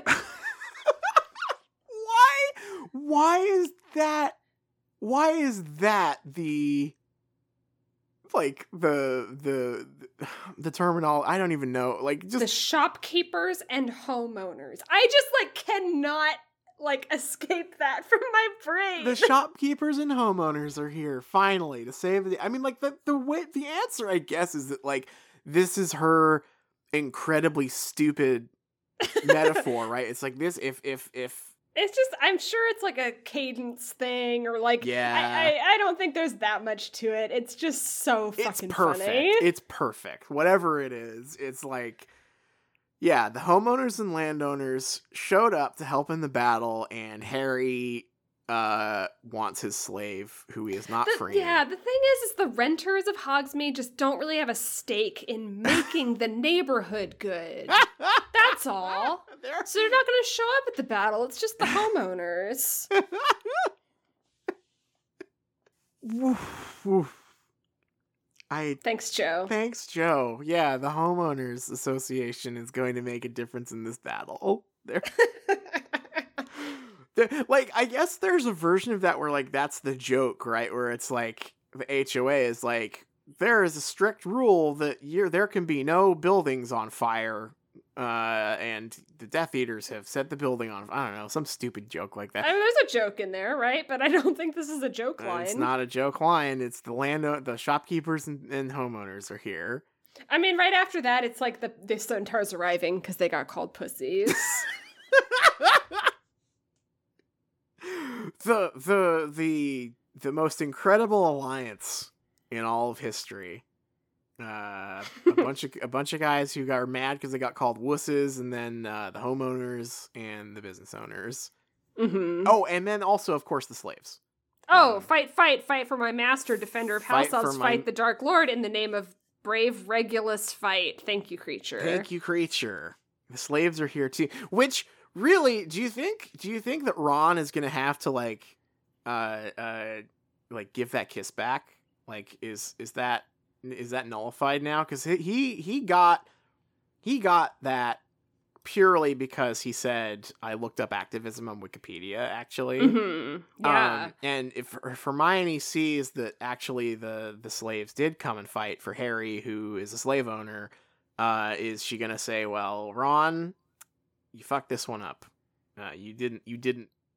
Oh, Ron's in the doghouse. Ron's in the doghouse. What? Ron's sleeping on the couch again. That's, some demi guy stuff right there. I mean, this chapter feels like it was written by the by the horny demi guys. honestly, like. And then the broad started fighting. She said, "Not my daughter, you bitch!" Ooh, two ladies fighting over a cantaloupe in the grocery aisle. You hate to see like that. that, is entirely what this feels like. oh my god, yeah, the yeah. The the book is bad. The book is really, really bad. Yeah, this one's real bad. I can't believe this is the end of Harry Potter. this is one that you take back like completely to the drawing board. Like you throw out all your note cards after this one. Yeah. Start over. Yeah. Yeah. The I I'm going to I think before next week, I'm going to take some time and just research a lot of the like the reviews and and, and like critical response at the time to this book because I would really love to know. I know I know that the epilogue was controversial in the fandom to the point where like what was it? Epilogue what epilogue is like a common Oh, it's like a tag on AO3 and Yeah. like fanfiction.net. Yeah. Yeah, that, that that that was that at least was like a big enough deal to like rile the fans up a little bit. I mean, part of that was just functional. Like Yeah. people that wanted to write fan fiction that was like a direct sequel, but they didn't want to like be bogged down by the like J.K. Rowling Sure. saying like, and Hermione and Ron got married and had three kids, Uh-huh. and like, I I mean that makes sense, right? Yeah, yeah, yeah.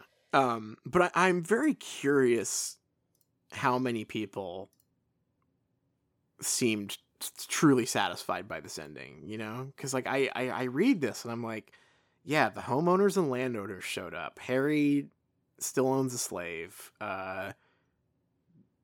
Harry, Hermione and Ron got nothing to do at the end here. Like, kind of going back to what I was saying at the top of this discussion, way back uh, uh, when we started about how like even even in like movies I don't like, I can see the arcs people latch onto, right? Mm-hmm.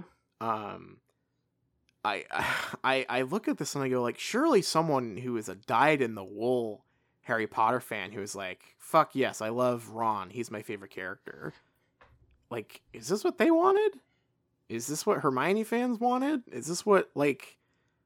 I I just I I I I'm very fascinated um to know what what the temperature was at the time because I I had mean- disconnected from the fandom from that point completely. Like I, I think fandom is tough because, like, I think that there's some real desire for stuff to be good, you know? Yeah. And it's like, I feel like I've read a million posts about how affecting and beautiful it was that Narcissa, like, it's like, can we take a minute to appreciate Narcissa Malfoy uh, and her, Right. and her, like, and how. And what a girl boss she is, or whatever. Like I think fandom just has that bent, right? And Mhm. and because that this book just like gestures at a lot of stuff i think it gestures at stuff that's easy to latch on Mm-hmm. to and act like that was the story when Yeah. it really isn't yeah.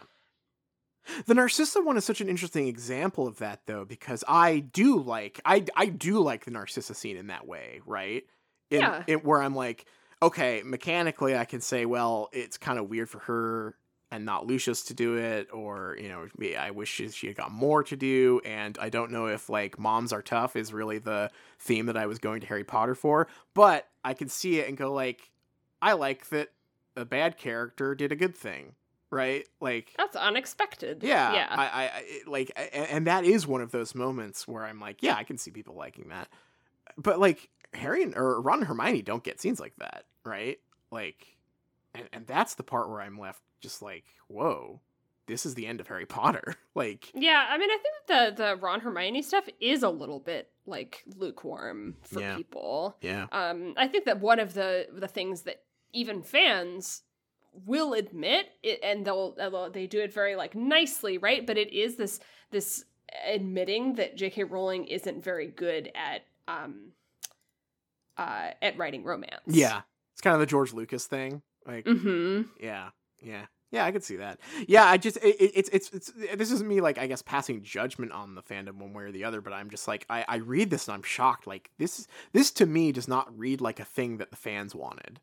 Um, and there are things that I don't like that are still things fans wanted, and I can understand why they like it. I just disagree or didn't like it or or whatever. But like this, I'm like, I I just it, maybe I'm just too deep in the Harry Potter weeds after reading it for this show, but I'm just like, wow, this is a this ending is for no one but J.K. Rowling, really.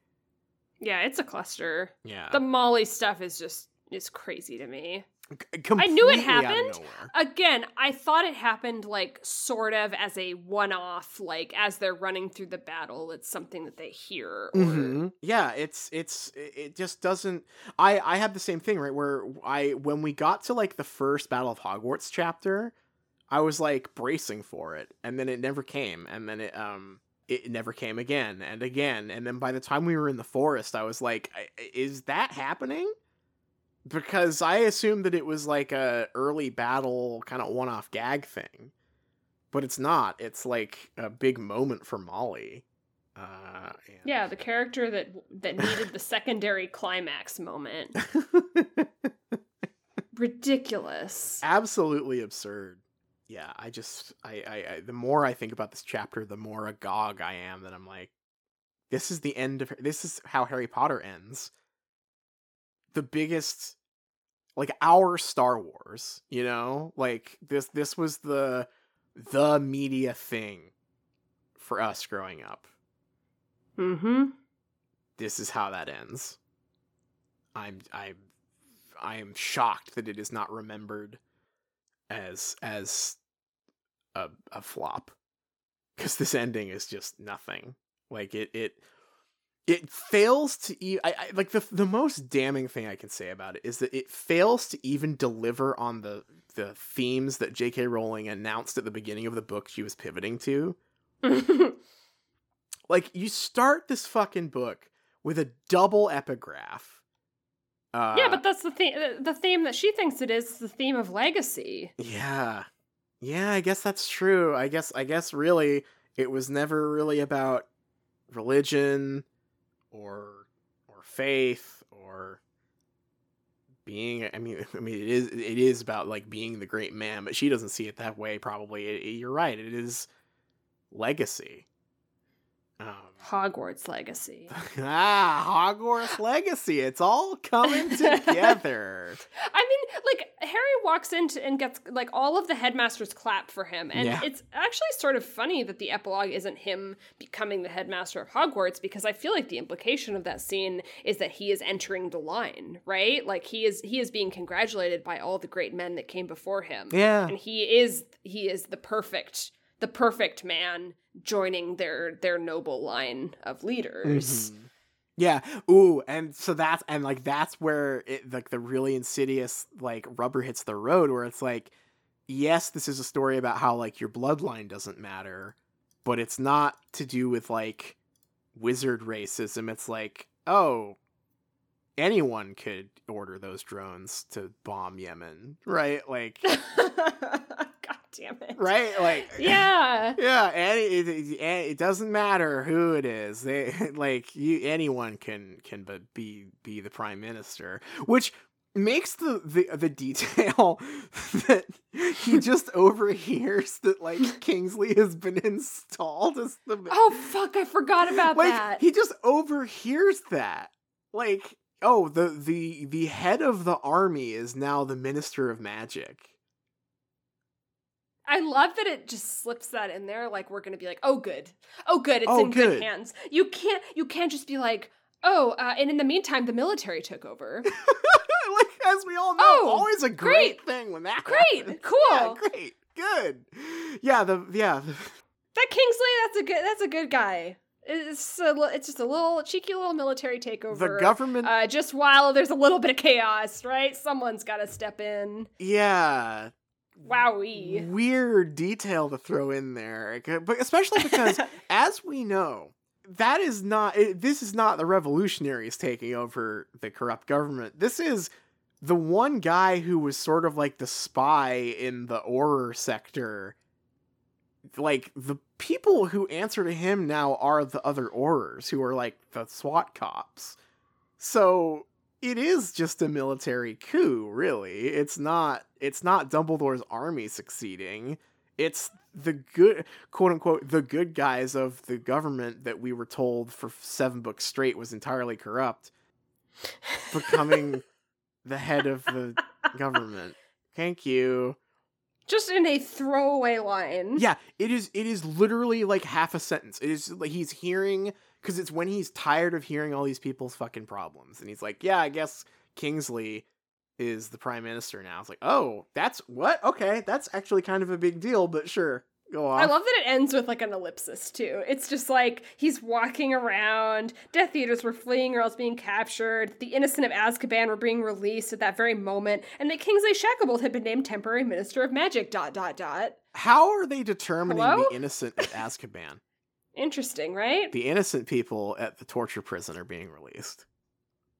Oh, good.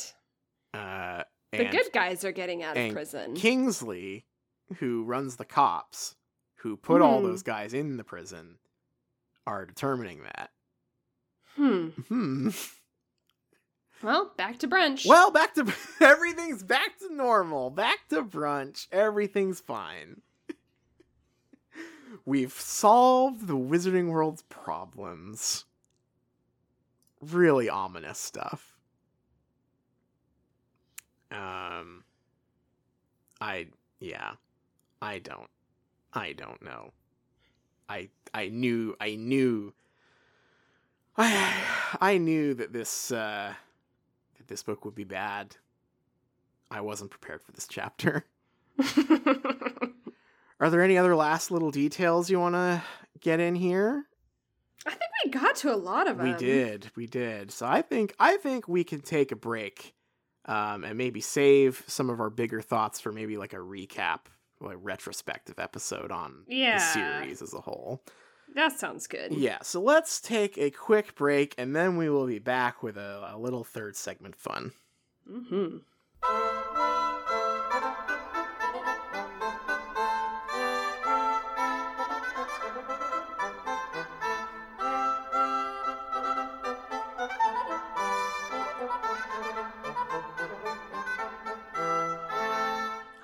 Everyone, and welcome back. That was the end of Harry Potter.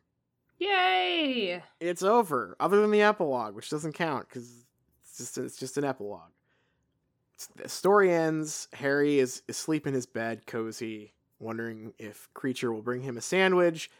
Um, and on that note, I thought it would be appropriate for us to close out with a third segment that uh, that kind of taps into some classic classic third segment activities. Ooh.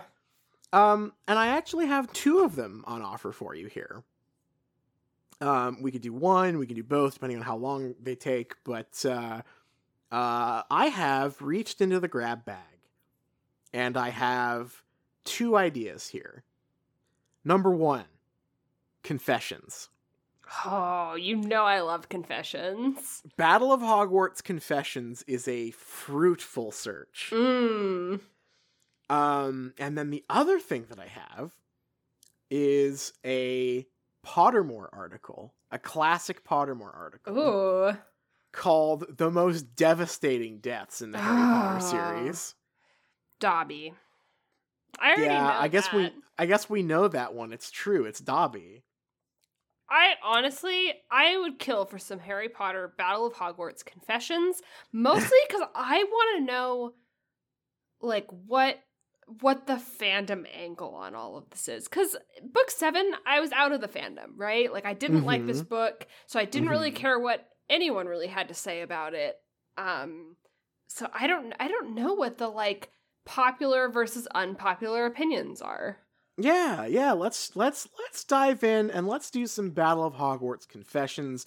Um, maybe you could pick up some as well. I'm just doing a Google search here, but I'm sure you've got the Tumblr search powers that might uh, oh, sometimes I do, yeah. might yield might yield some excellent ones as well. sometimes. So I will I will get us started, but if you find one yourself that's uh, particularly juicy, Oh, sure. uh, let's uh, let's let's let's give it a shot. I'm starting with one that is incredibly powerful and clearly written before Cursed Child came out. Oh, okay. I have this weird headcanon that Bellatrix and Voldemort managed to have a kid, a daughter to be specific, that they left when they went off to the Battle of Hogwarts, and that she was raised in an orphanage and was accepted into Hogwarts as a Muggleborn with no one knowing who she was.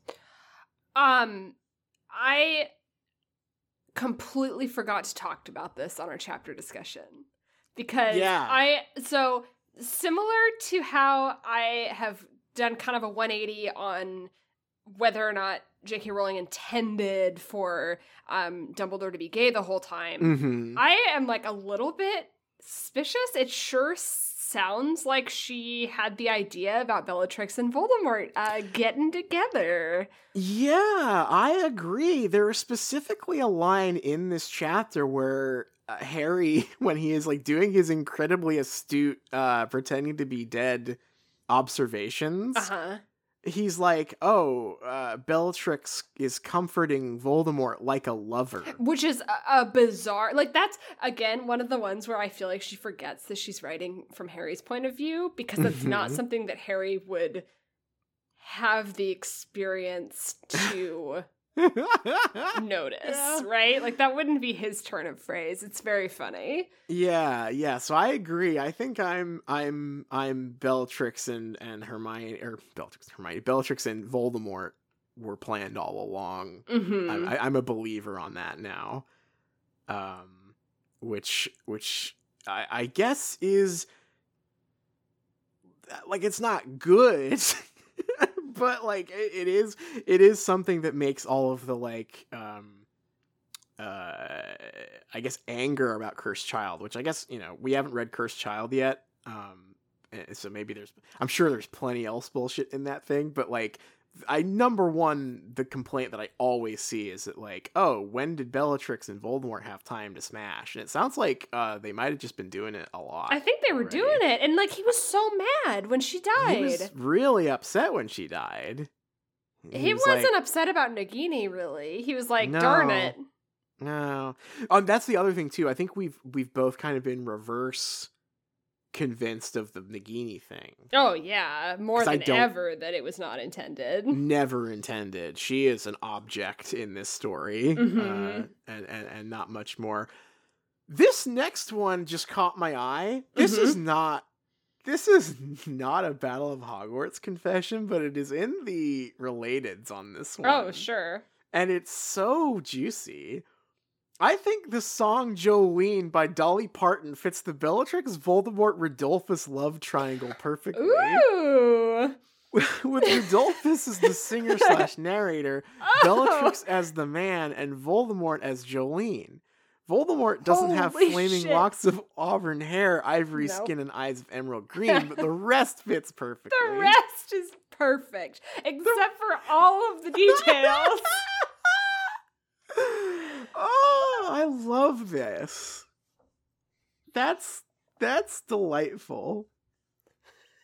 I'm I'm enamored with someone listening to the song Jolene and being like, "Huh, this could be Rodolphus Lestrange writing about a song about Voldemort." That's like I there is I I I have always loved this about AMVs. I genuinely think this is a lot of fun. I love the way that when you were th- this was a very teenage feeling for me. I, I I I don't know if you shared this, but like when you're like into a story, hmm everything is about that story. to Oh you, right? yeah, yeah. Like that was a huge thing as a teen. yeah. But me. Jolene is such a weird. Like, yeah, I did that. Yeah. Like when you listen to like "Animal I Have Become" by Three Days Grace. Yeah, yeah exactly. but Jolene.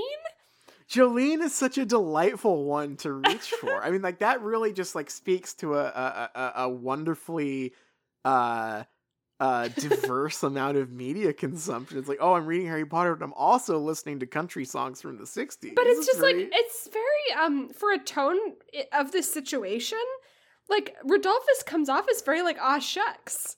You Yeah. know, it's a very ah shucks reaction. Um Well, I mean, especially because the the thing that, that everyone always says about Jolene now, like the common read, is that like Jolene is kind of is kind of like a little bit of a stealth gay longing song. yeah. And so I guess I like that this is like kind of a um a song a song about uh, Rodolphus being like, you know that Voldemort, that snake, that snake guy. I wish he, I wish that snake man wasn't banging my wife and was banging me instead. Fair enough. yeah, sure. Oh, that's so good. I love that.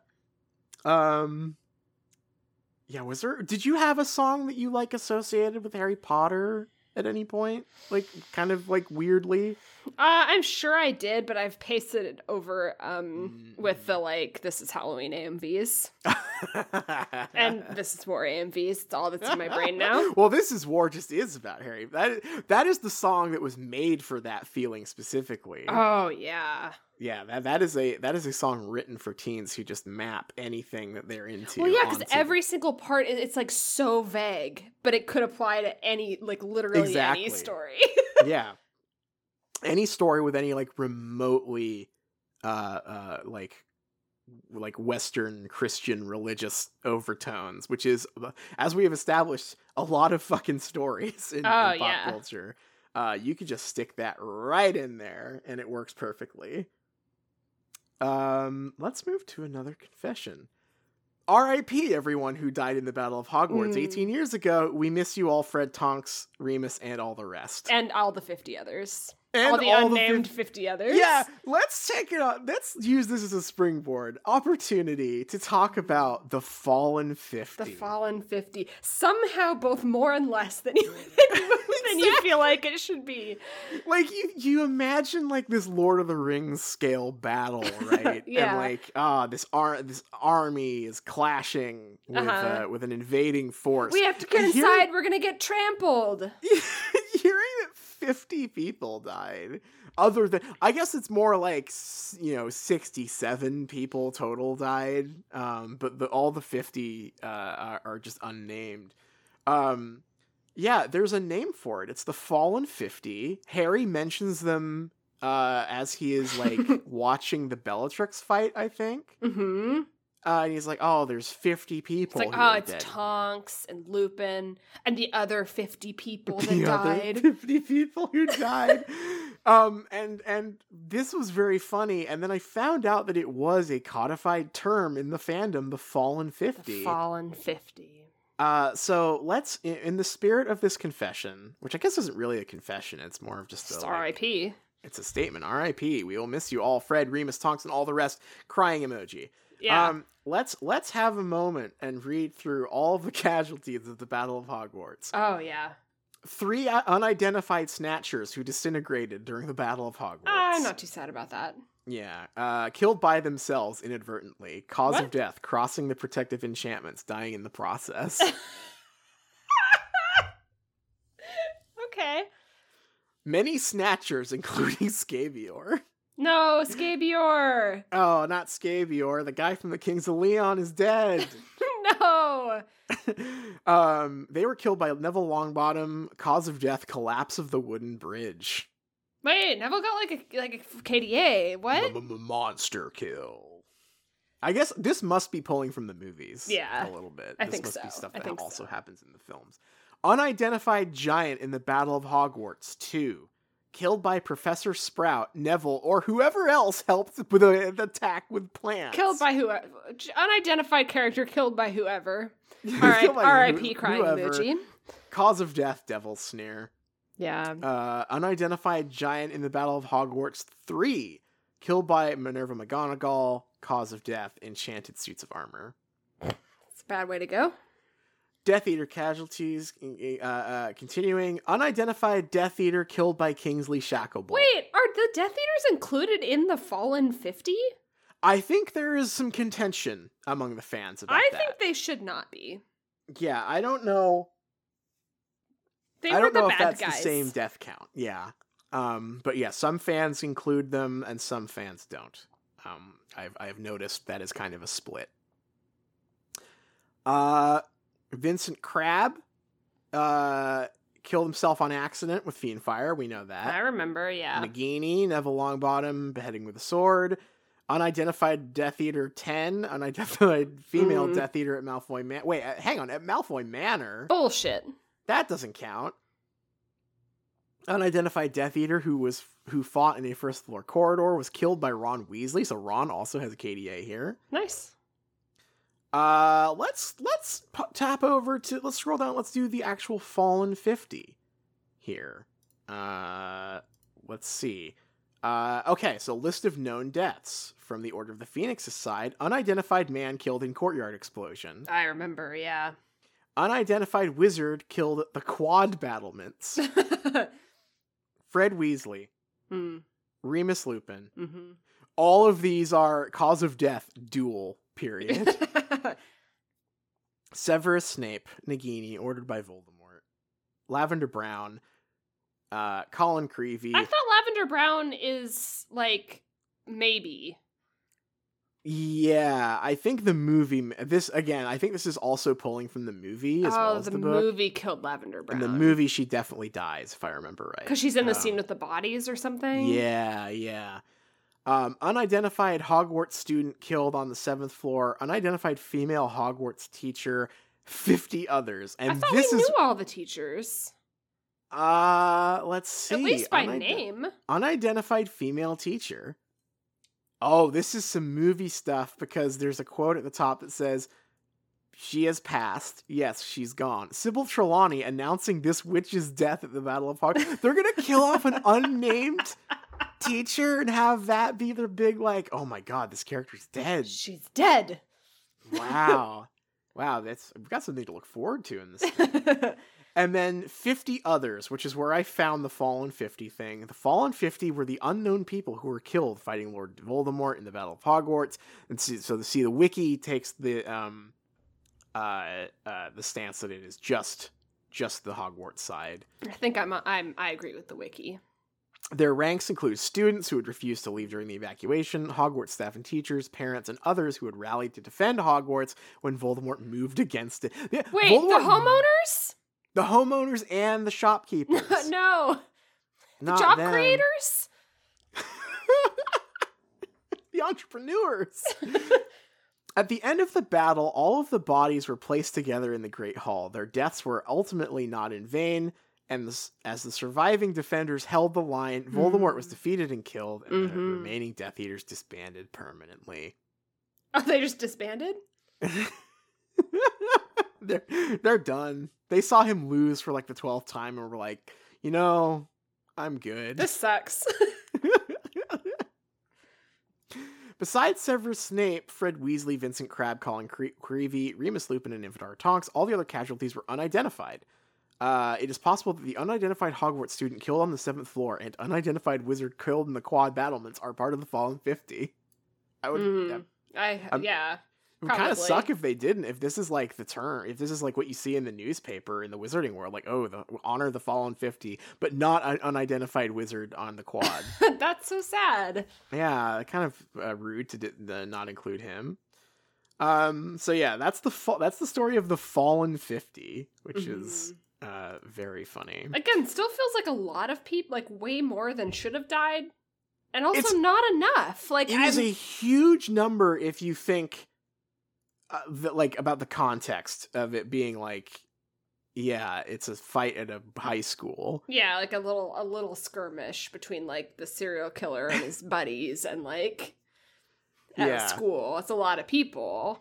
Um, but if you if you if you think about it in terms of like this was a battle, like a movie battle, an epic battle, 50 people, honestly, that's a pretty good number. If you're like if you're like the general of like, I don't know, the French army commanding against like the the, the English or something, and it's like, yeah, we won the battle and 50 people died. You're like, hell, okay. Hell yeah. Nice job, nice job. Nice job. That was some superior tactics. R.I.P. Mhm. to the ones who died. Right, the fallen But fifty. R.I.P. the fallen 50 but okay let's uh let's do some more confessions I have one. mm. This one is a puzzle box to me. Ooh ooh. Because there's no explanation, and I'm hoping we can maybe figure this one out. Because because we are experts on ring theory, and we have right. when we have finished the book. yeah. So I just learned that the Battle of Hogwarts in the seventh book was basically mirroring first six books in reverse order, and my mind is blown.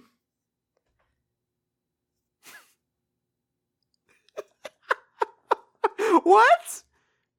So I just learned that the Battle of Hogwarts in seventh book was basically mirroring first six books in reverse order, and my mind is blown. What does this mean? this is a puzzle box.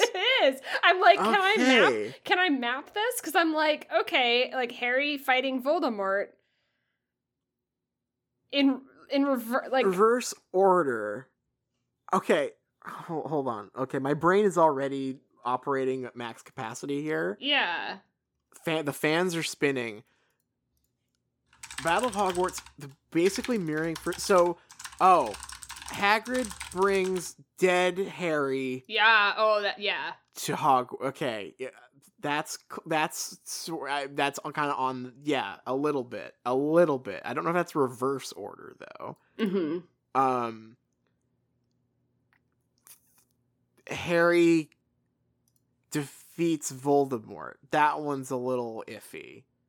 I, I, those were like the two. The ha- the Hagrid thing for sure because that's why uh, uh, uh, Voldemort is like it will be so fucked up if we get Hagrid to bring the body. to Oh them. yeah. uh, because that that he he knows he knows that that's ring theory. But I can't. Can you, can you have you can you find any other evidence on this I mean, one? I found a Business Insider article. and it's called The homeowners and shopkeepers. it's called J.K. Rowling used this clever strategy in the final Harry Potter book. Harry Potter and the Deathly Hallows is the final book in J.K. Rowling's seven book saga. The culmination of the characters' journeys come to a head at the Battle of Hogwarts, an epic showdown, blah, blah, blah. A Redditor named. I'm not, I don't even know how to pronounce it, posted an astute observation of the book's ending. So I'm now Mm. navigating to the Reddit post so that I'm not just reading the Business Insider. what you don't want to hear what the homeowners and business owners Okay, have to say? no, I'm going right to the primary source here. Yeah. Reddit post. I just realized that the Battle of Hogwarts is the previous six books in reverse order. Posted five years ago. Okay. Half Blood Prince. Harry, Ron, and Hermione apparate into Hogsmeade and are met by a barkeep who gives them the means to return to a Death Eater infiltrated Hogwarts. Okay. Already a huge stretch. Huge, okay, huge, okay. huge stretch. Yeah. Order of the Phoenix. Harry, Ron, and Hermione enter the Room of Requirement and rouse Dumbledore's army to rebel against the oppressive regime that controls Hogwarts. Mm. okay. Goblet of Fire. Harry flies on a broomstick and evades fires. He grabs an object. He grabs an object. He grabs an object. Prisoner of Azkaban. Harry, Ron, and Hermione battle hundreds of Dementors before going under the Whomping Willow to the Shrieking Shack. Chamber of Secrets. Neville pulls the sword from the sorting hat and uses it to kill a serpent. Okay. That's Philosopher's. Stone. Voldemort is destroyed by his own rebounding curse. I That's not what happened. I, I, I, my mind is blown that somebody who writes for Business Insider found this post and then Oh just like God. rewrote it and it got published. was there no news to? There was no business news that day. Was there, There nothing? was there was no business news on January seventh an of 2016. nothing to be an insider about today. This is a tech insider that, that posted this, so there was just there was no tech going on that day. no no tech news going on. Oh wow. That's so good. I I love the idea. The, so like okay, the the the Hagrid thing isn't even mentioned here, and that feels like the biggest gimme. yeah. um uh uh the harry flies and and picks up an object is that happens in every single book I, I i don't know if that one counts um also harry ron and hermione do not do battle with hundreds of dementors before entering the whomping willow in no, they don't. That is an that is an embellishment on what happens in book three. That Mhm. the Dementors come later, and they kind of like own Harry until he learns to cast the Patronus. Yeah, definitely. So yeah, I don't know about this one, but thank you, Business Insider, for giving us the inside business on this incredible confession. What's the picture that they chose on that one? Um, it's uh, the part from the movie where McGonagall is like in front of everyone and they're all looking, and I assume it's like looking after Victory or after Harry died. Ah, I don't know. Just standing. Just standing they are just triumph. standing. They are just standing. What if Snape didn't die just because of Voldemort? What if he just broke the vow he made with Narcissa? It is said that Narcissa and Lucius were looking for Draco during Battle of Hogwarts. He was in danger and Snape didn't help him. Just consider, what if that vow took part in his death and Voldy was just puppet of magic at the time? What? All right, run that past me again. What if Snape didn't just die because of Voldemort? He he got bit by a snake. He got his head bit off. what if he just broke the vow he made with Narcissa? It is said that Narcissa and and Lucius were looking for Draco during the Battle of Hogwarts. He was in danger and Snape didn't help him. Just consider, what if that vow took part in his death and Voldy was just puppet of magic at the time? Hmm. Much to think about. I think the vow was way more specific than that. The vow, I think the vow is like over at this point. I think I think she, I think even the, I, if I remember right, it was like you have to protect him this year or something.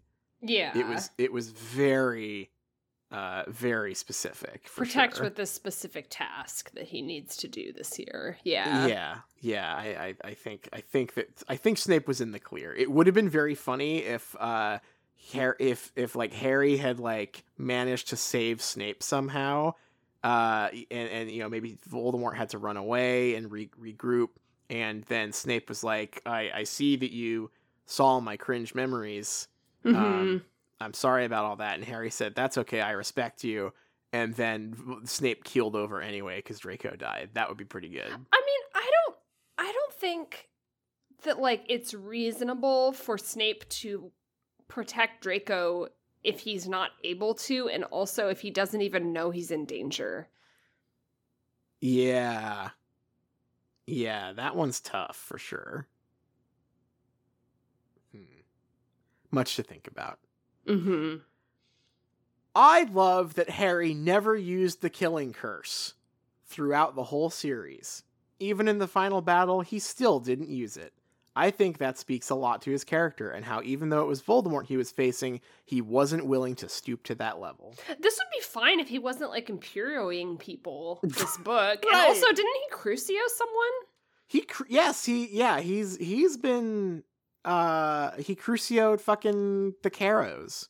Yeah, so I don't I I don't think I can I think this one is like a little doing a little bit of cherry picking. Harry has stooped quite a bit lower than just using the gun spell. I think at this point. Mhm. Uh, never addressed in the book. He's he's he's hoping for his sandwich. That's it. Um, I also like. There's a moment in this chapter where when he's when he's doing the "it was then that I carried you" routine and like casting shield charms for people. Um, he's also like blasting some guys from under the cloak, yeah. and and there's one moment where uh he like knocks over some Death Eaters, and it says that they got trampled by the crowd uh that that was like running inside the great hall Yeah. and i would just like to say one nasty way to go out um and harry is absolutely responsible for those deaths and not only that but like in not just using the gun spell he's kind of like putting the responsibility for those deaths on the people who are stampeding Yeah. Like, you're kind of putting that one on the people running at that point. I don't think it's you uh, like Harry. I think you have. I think you at least get an assist on that one. Definitely. That's a that's a little a little dark. I think. Um. Let's see. I have, Have you- one. Ooh, yes, please. I think locking up the Slytherin house was a good thing. I wouldn't want them getting out and going over to help fight alongside their parents, who are fighting with Voldemort. Even if they promised they wouldn't, I think their parents would have guilt tripped them or done something so they would.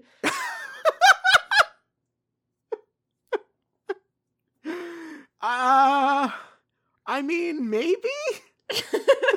I, love, I just love the use of the word guilt trip. Like, Guilt tripped. I hate when my parents guilt trip me into fighting on their side of the battle. Uh Parents just don't understand. Parents just don't understand.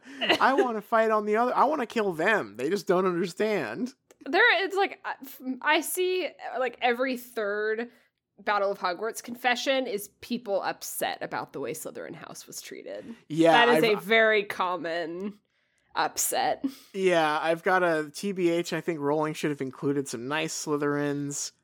Uh, uh, uh, there's there's quite a few in here that just seem to be taking umbrage with that. Head Headcanon. After the Battle of Hogwarts, Harry goes back to the Forbidden Forest, digs up the Resurrection Stone, and summons Severus Snape. They talk about how. Yes, I agree. This is also my head canon. I agree. They talk about how everything happened and what might have been. Everything happens so much. uh, with a smile and a handshake, Harry once again buries the ring, feeling a newfound respect for Snape. So, question about this one. Yeah. Um when Harry used it to bring back Lupin and James and Lily, it was the good way to use it because he was going he was like letting them escort him to his own death, right? yeah. In this case, to get closure with Snape, would that like pet cemetery Snape? Ooh. Because uh, mm. like it's one like it i feel like it isn't quite justified enough like i can't i'm not quite sold on the good guy reason because even if you're trying to bring someone back for like closure you're still not letting them go Yeah. Yeah, you're that's a very it's it's kind of selfish on Harry's part. yeah snape was ready to he died for the cause you know so to bring him back it might be zombie snape It might be zombie Snape. That's but but here's the thing: is that a risk you're willing to take? Absolutely.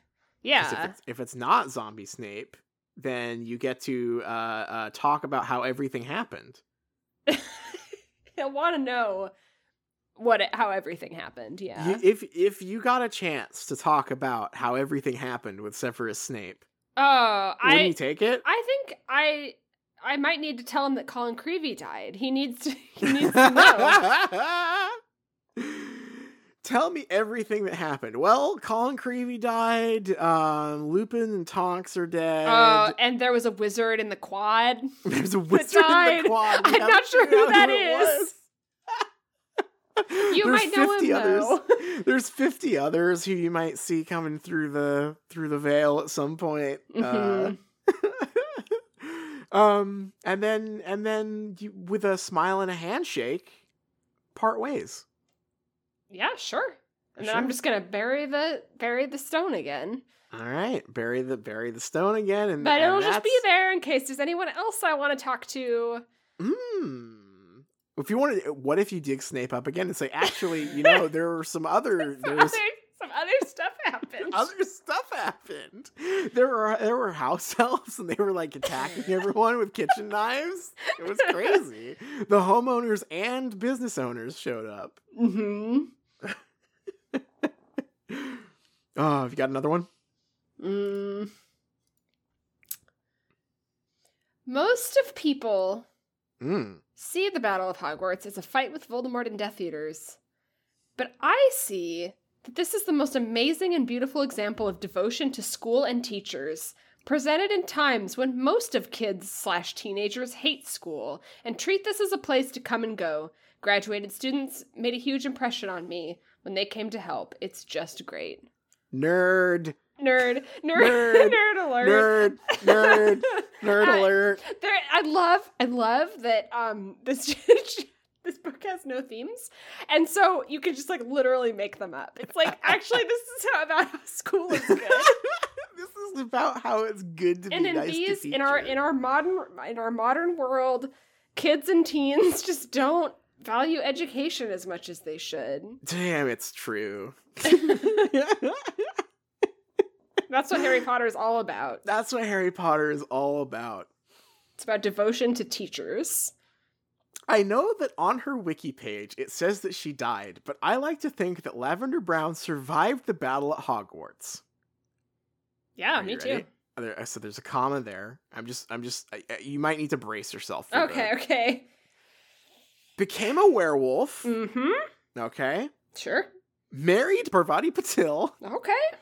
Adopted Okay. a werewolf child who had been disowned by his or her parents, and became a werewolf rights advocate. The child did or Lavender did? I, I assume Lavender, but maybe the kid did. Hmm. Okay. Why not? Nothing wrong with that. Although I don't think I don't think she'd become a werewolf. I think she'd become a half werewolf like Kinda like- Bill. yeah. It's just the cool parts and none of the bad stuff. See, that would be sick. I mean, honestly, it would be kind of sick to be a werewolf. Everyone should stop. Oh yeah. But um, but yeah, if you had just like the half werewolf thing, and she was like, because it's like th- they this series really uh uh under delivered on like the magical creature people. Mm-hmm. We never got to see um uh Fleur like throwing fireballs anywhere. Mm-mm. Uh, and we were also apparently robbed of Lavender getting to like do cool half werewolf shit. I think Lupin should have been able to be a werewolf again. Ooh, Like, let me see went? a cool werewolf fight. Yeah, if he went like werewolf sicko mode during the fight, that would be sick. Yeah, he just died instead. Yeah, that would be badass.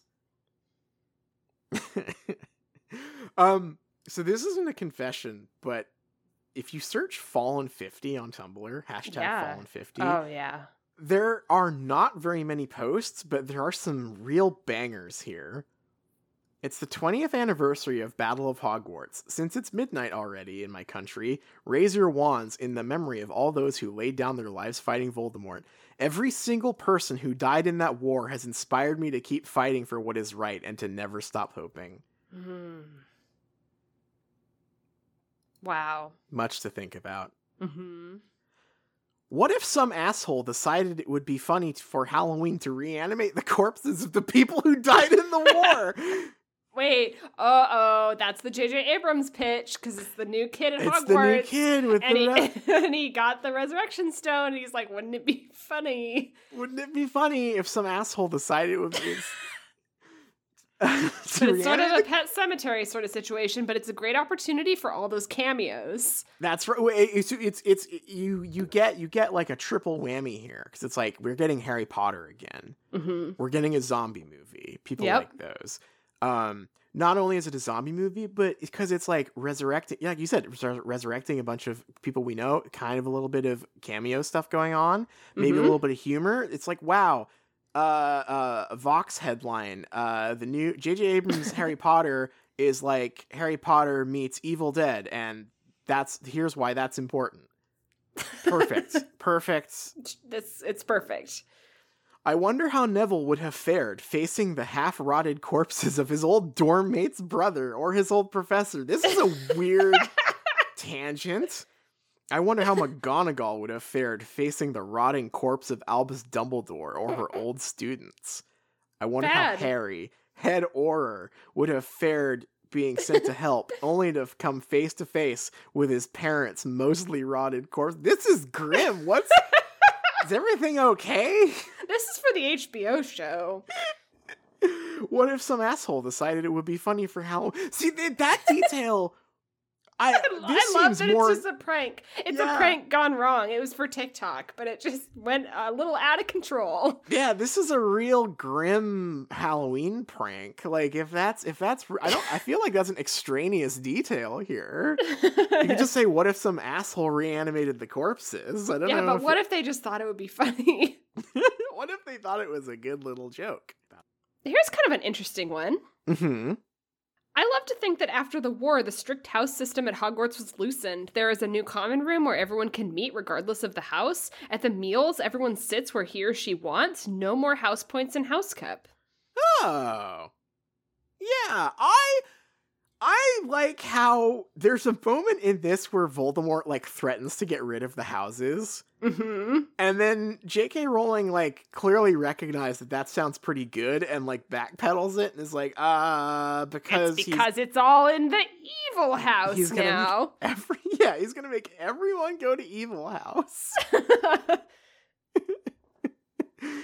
um yeah, I I mean that that I think is a really good one to bring up because as a teen reading these books, I've said this before, but I think I think here at the the end of Harry Potter, it's worth repeating.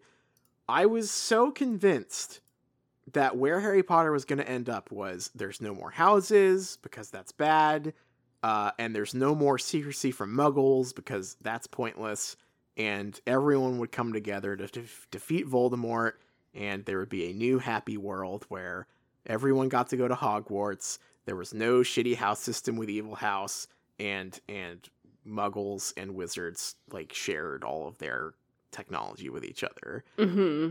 like that just seems i mean like I, honestly if that had happened i might have called it boring right because it just feels so obvious in a story about like two worlds Right. know? Yeah. but that's not what happens and i'm glad that someone writing this confession like kind of picked up on like yeah that probably should have happened Mm-hmm. uh uh very weird instead that it is it, it is it, it it ends just as mean spirited a world as it started Oh yeah. All right, I got one more lavender one. There's a lot of lavender confessions I think that it, it makes sense just because like she did have this weird fight with Greyback, which is like so Yeah. out of left field, and then it's like sort of a mystery what happened to her. Yeah, yeah. Lavender survives the Battle of Hogwarts and grows up to run the magical pet shop in Diagon Alley.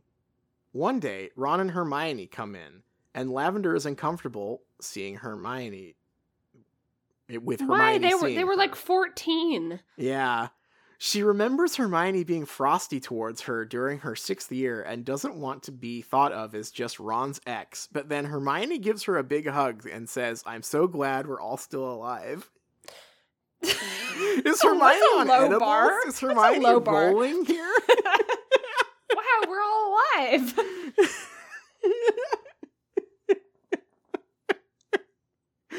oh, that would be that would be more awkward than being called Ron's ex, I think.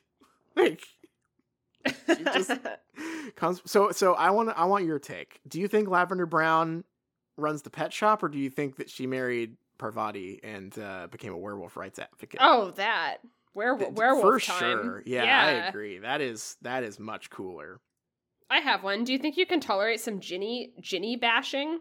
Uh, uh, you know, I'm I'm so tired of the characters being bashed, but uh but but you know, sometimes you got to hear something you don't want to hear. Yeah, sorry, I'm tagging this Ginny bashing for for everyone.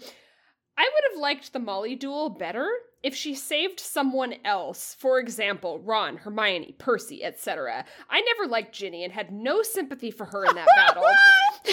she put herself in a dangerous situation because of her badassery, thinking she can defeat a top Death Eater. Likely it was Ginny who initiated the fight, as Hermione is too smart to do so, and Bella had no reason to attack Ginny out of all the people present. I couldn't have cared less if Ginny snuffed it right there and then. Wow. Sorry. Wow. Was this written by the um, Crimes of Ginny Weasley and those like her thing?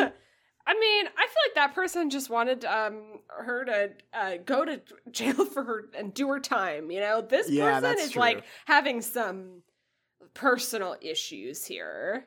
yeah, wow. That is that is mm, that They is are a- they are imparting so much feeling onto the scene yeah. I did not feel. I would never even have put together like Ginny probably thought she could kill a top Death Eater. Cause just trying to be badass. That's that's wow. That is a, a scorching assault on Ginny Weasley's character. Hermione would have been far too smart to think she could take on a top Death Eater. Yeah.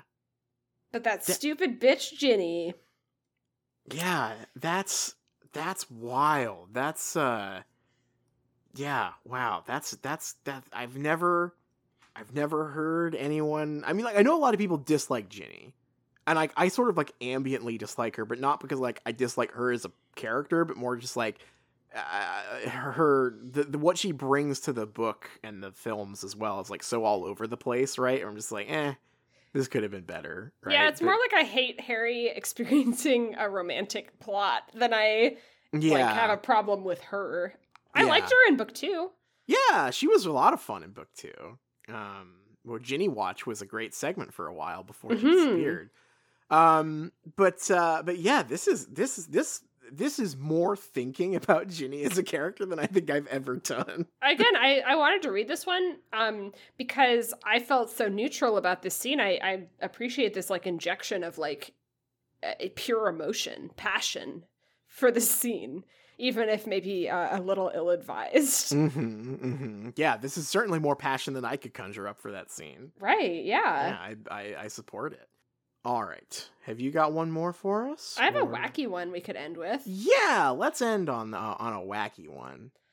So last night I had a dream the final battle took place at a muggle carnival.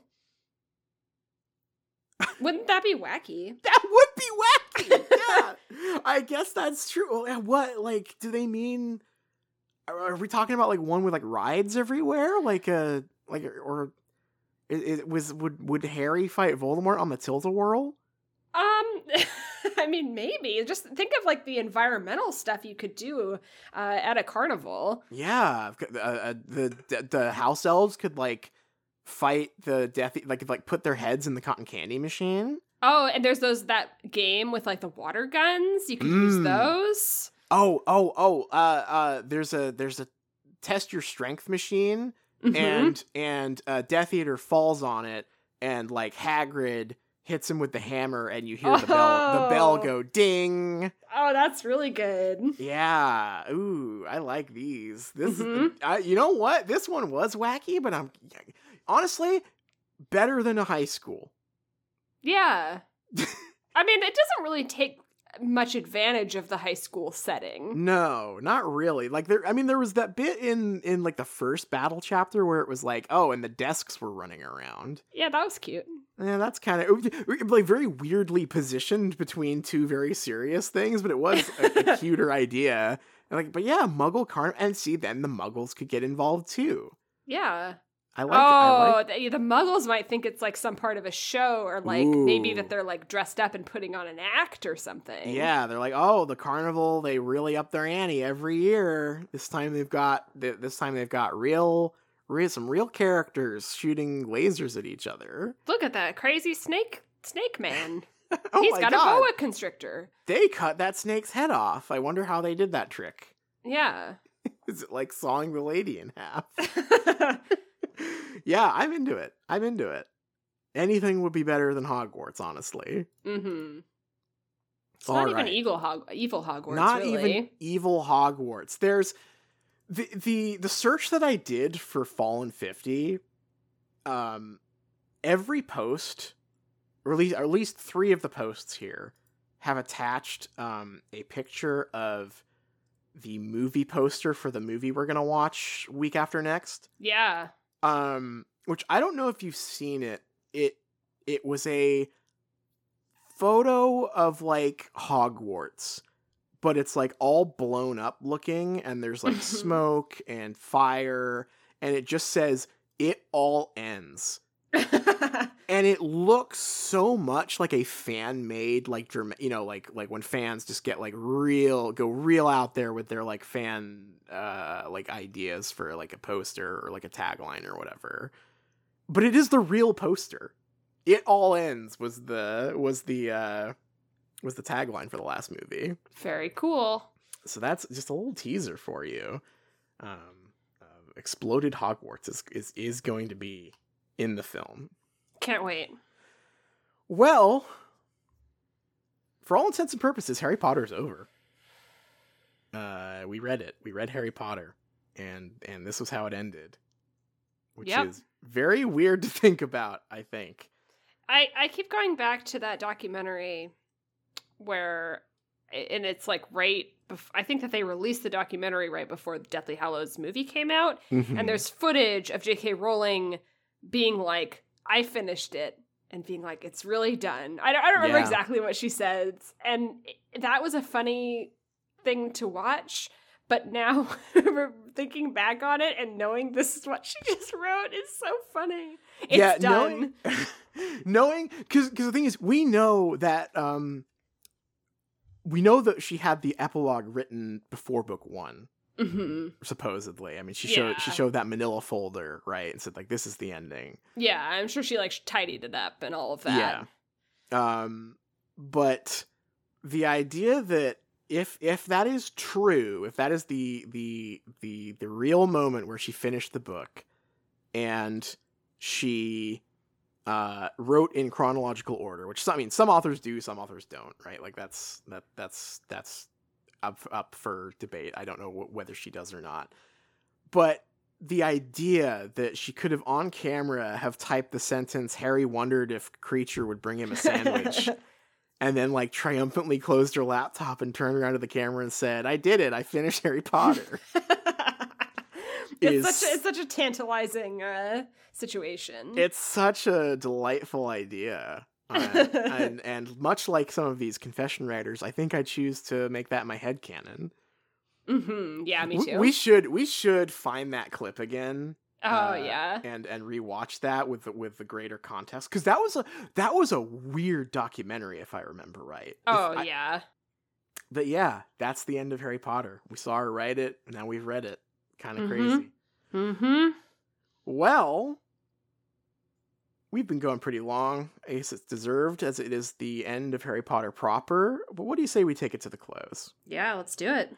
Our theme song is Hot McGonagall by Cheshire Moon. Huge thanks to them as always for letting us use it as our theme song. You can check them out at Bandcamp, and you can check us out at patreon.com slash shriekcast. We've got so much bonus content there for you. We've got other books we've read, we've got other movies we've watched, we've got just us talking about video games, beverages, whatever's going on in our lives. Just just just shooting the shit. Just having a, uh, a good time in the in the bonus common room episodes. And Liz, what are we reading next week? All right, people who have been reading along with us this whole time, you've got one more. One more. And it is the epilogue. It is called 19 Years Later. 19 years later. I guess we'll we'll kind of have to read it and kind of decide before we record whether or not um we're going to do like a normally structured like chapter episode with this or whether it's a little shorter and maybe tied into like a a kind of retrospective thing. We'll see. yeah, it's pretty short, and I ha- I have no idea whether I'll be able to talk about it for four hours or like tw- 20 minutes, right? Like, Yeah. I, I don't know. Yeah. Yeah, I, uh, I, I, I, we'll, we'll play it by ear. Uh, maybe we'll, maybe we'll tie some other stuff into it. But either way, I'm looking forward to it. But please, even if you have been here all the way, and even if you are excited to be on the final, final piece of the puzzle with us, please read another book. Please read another book.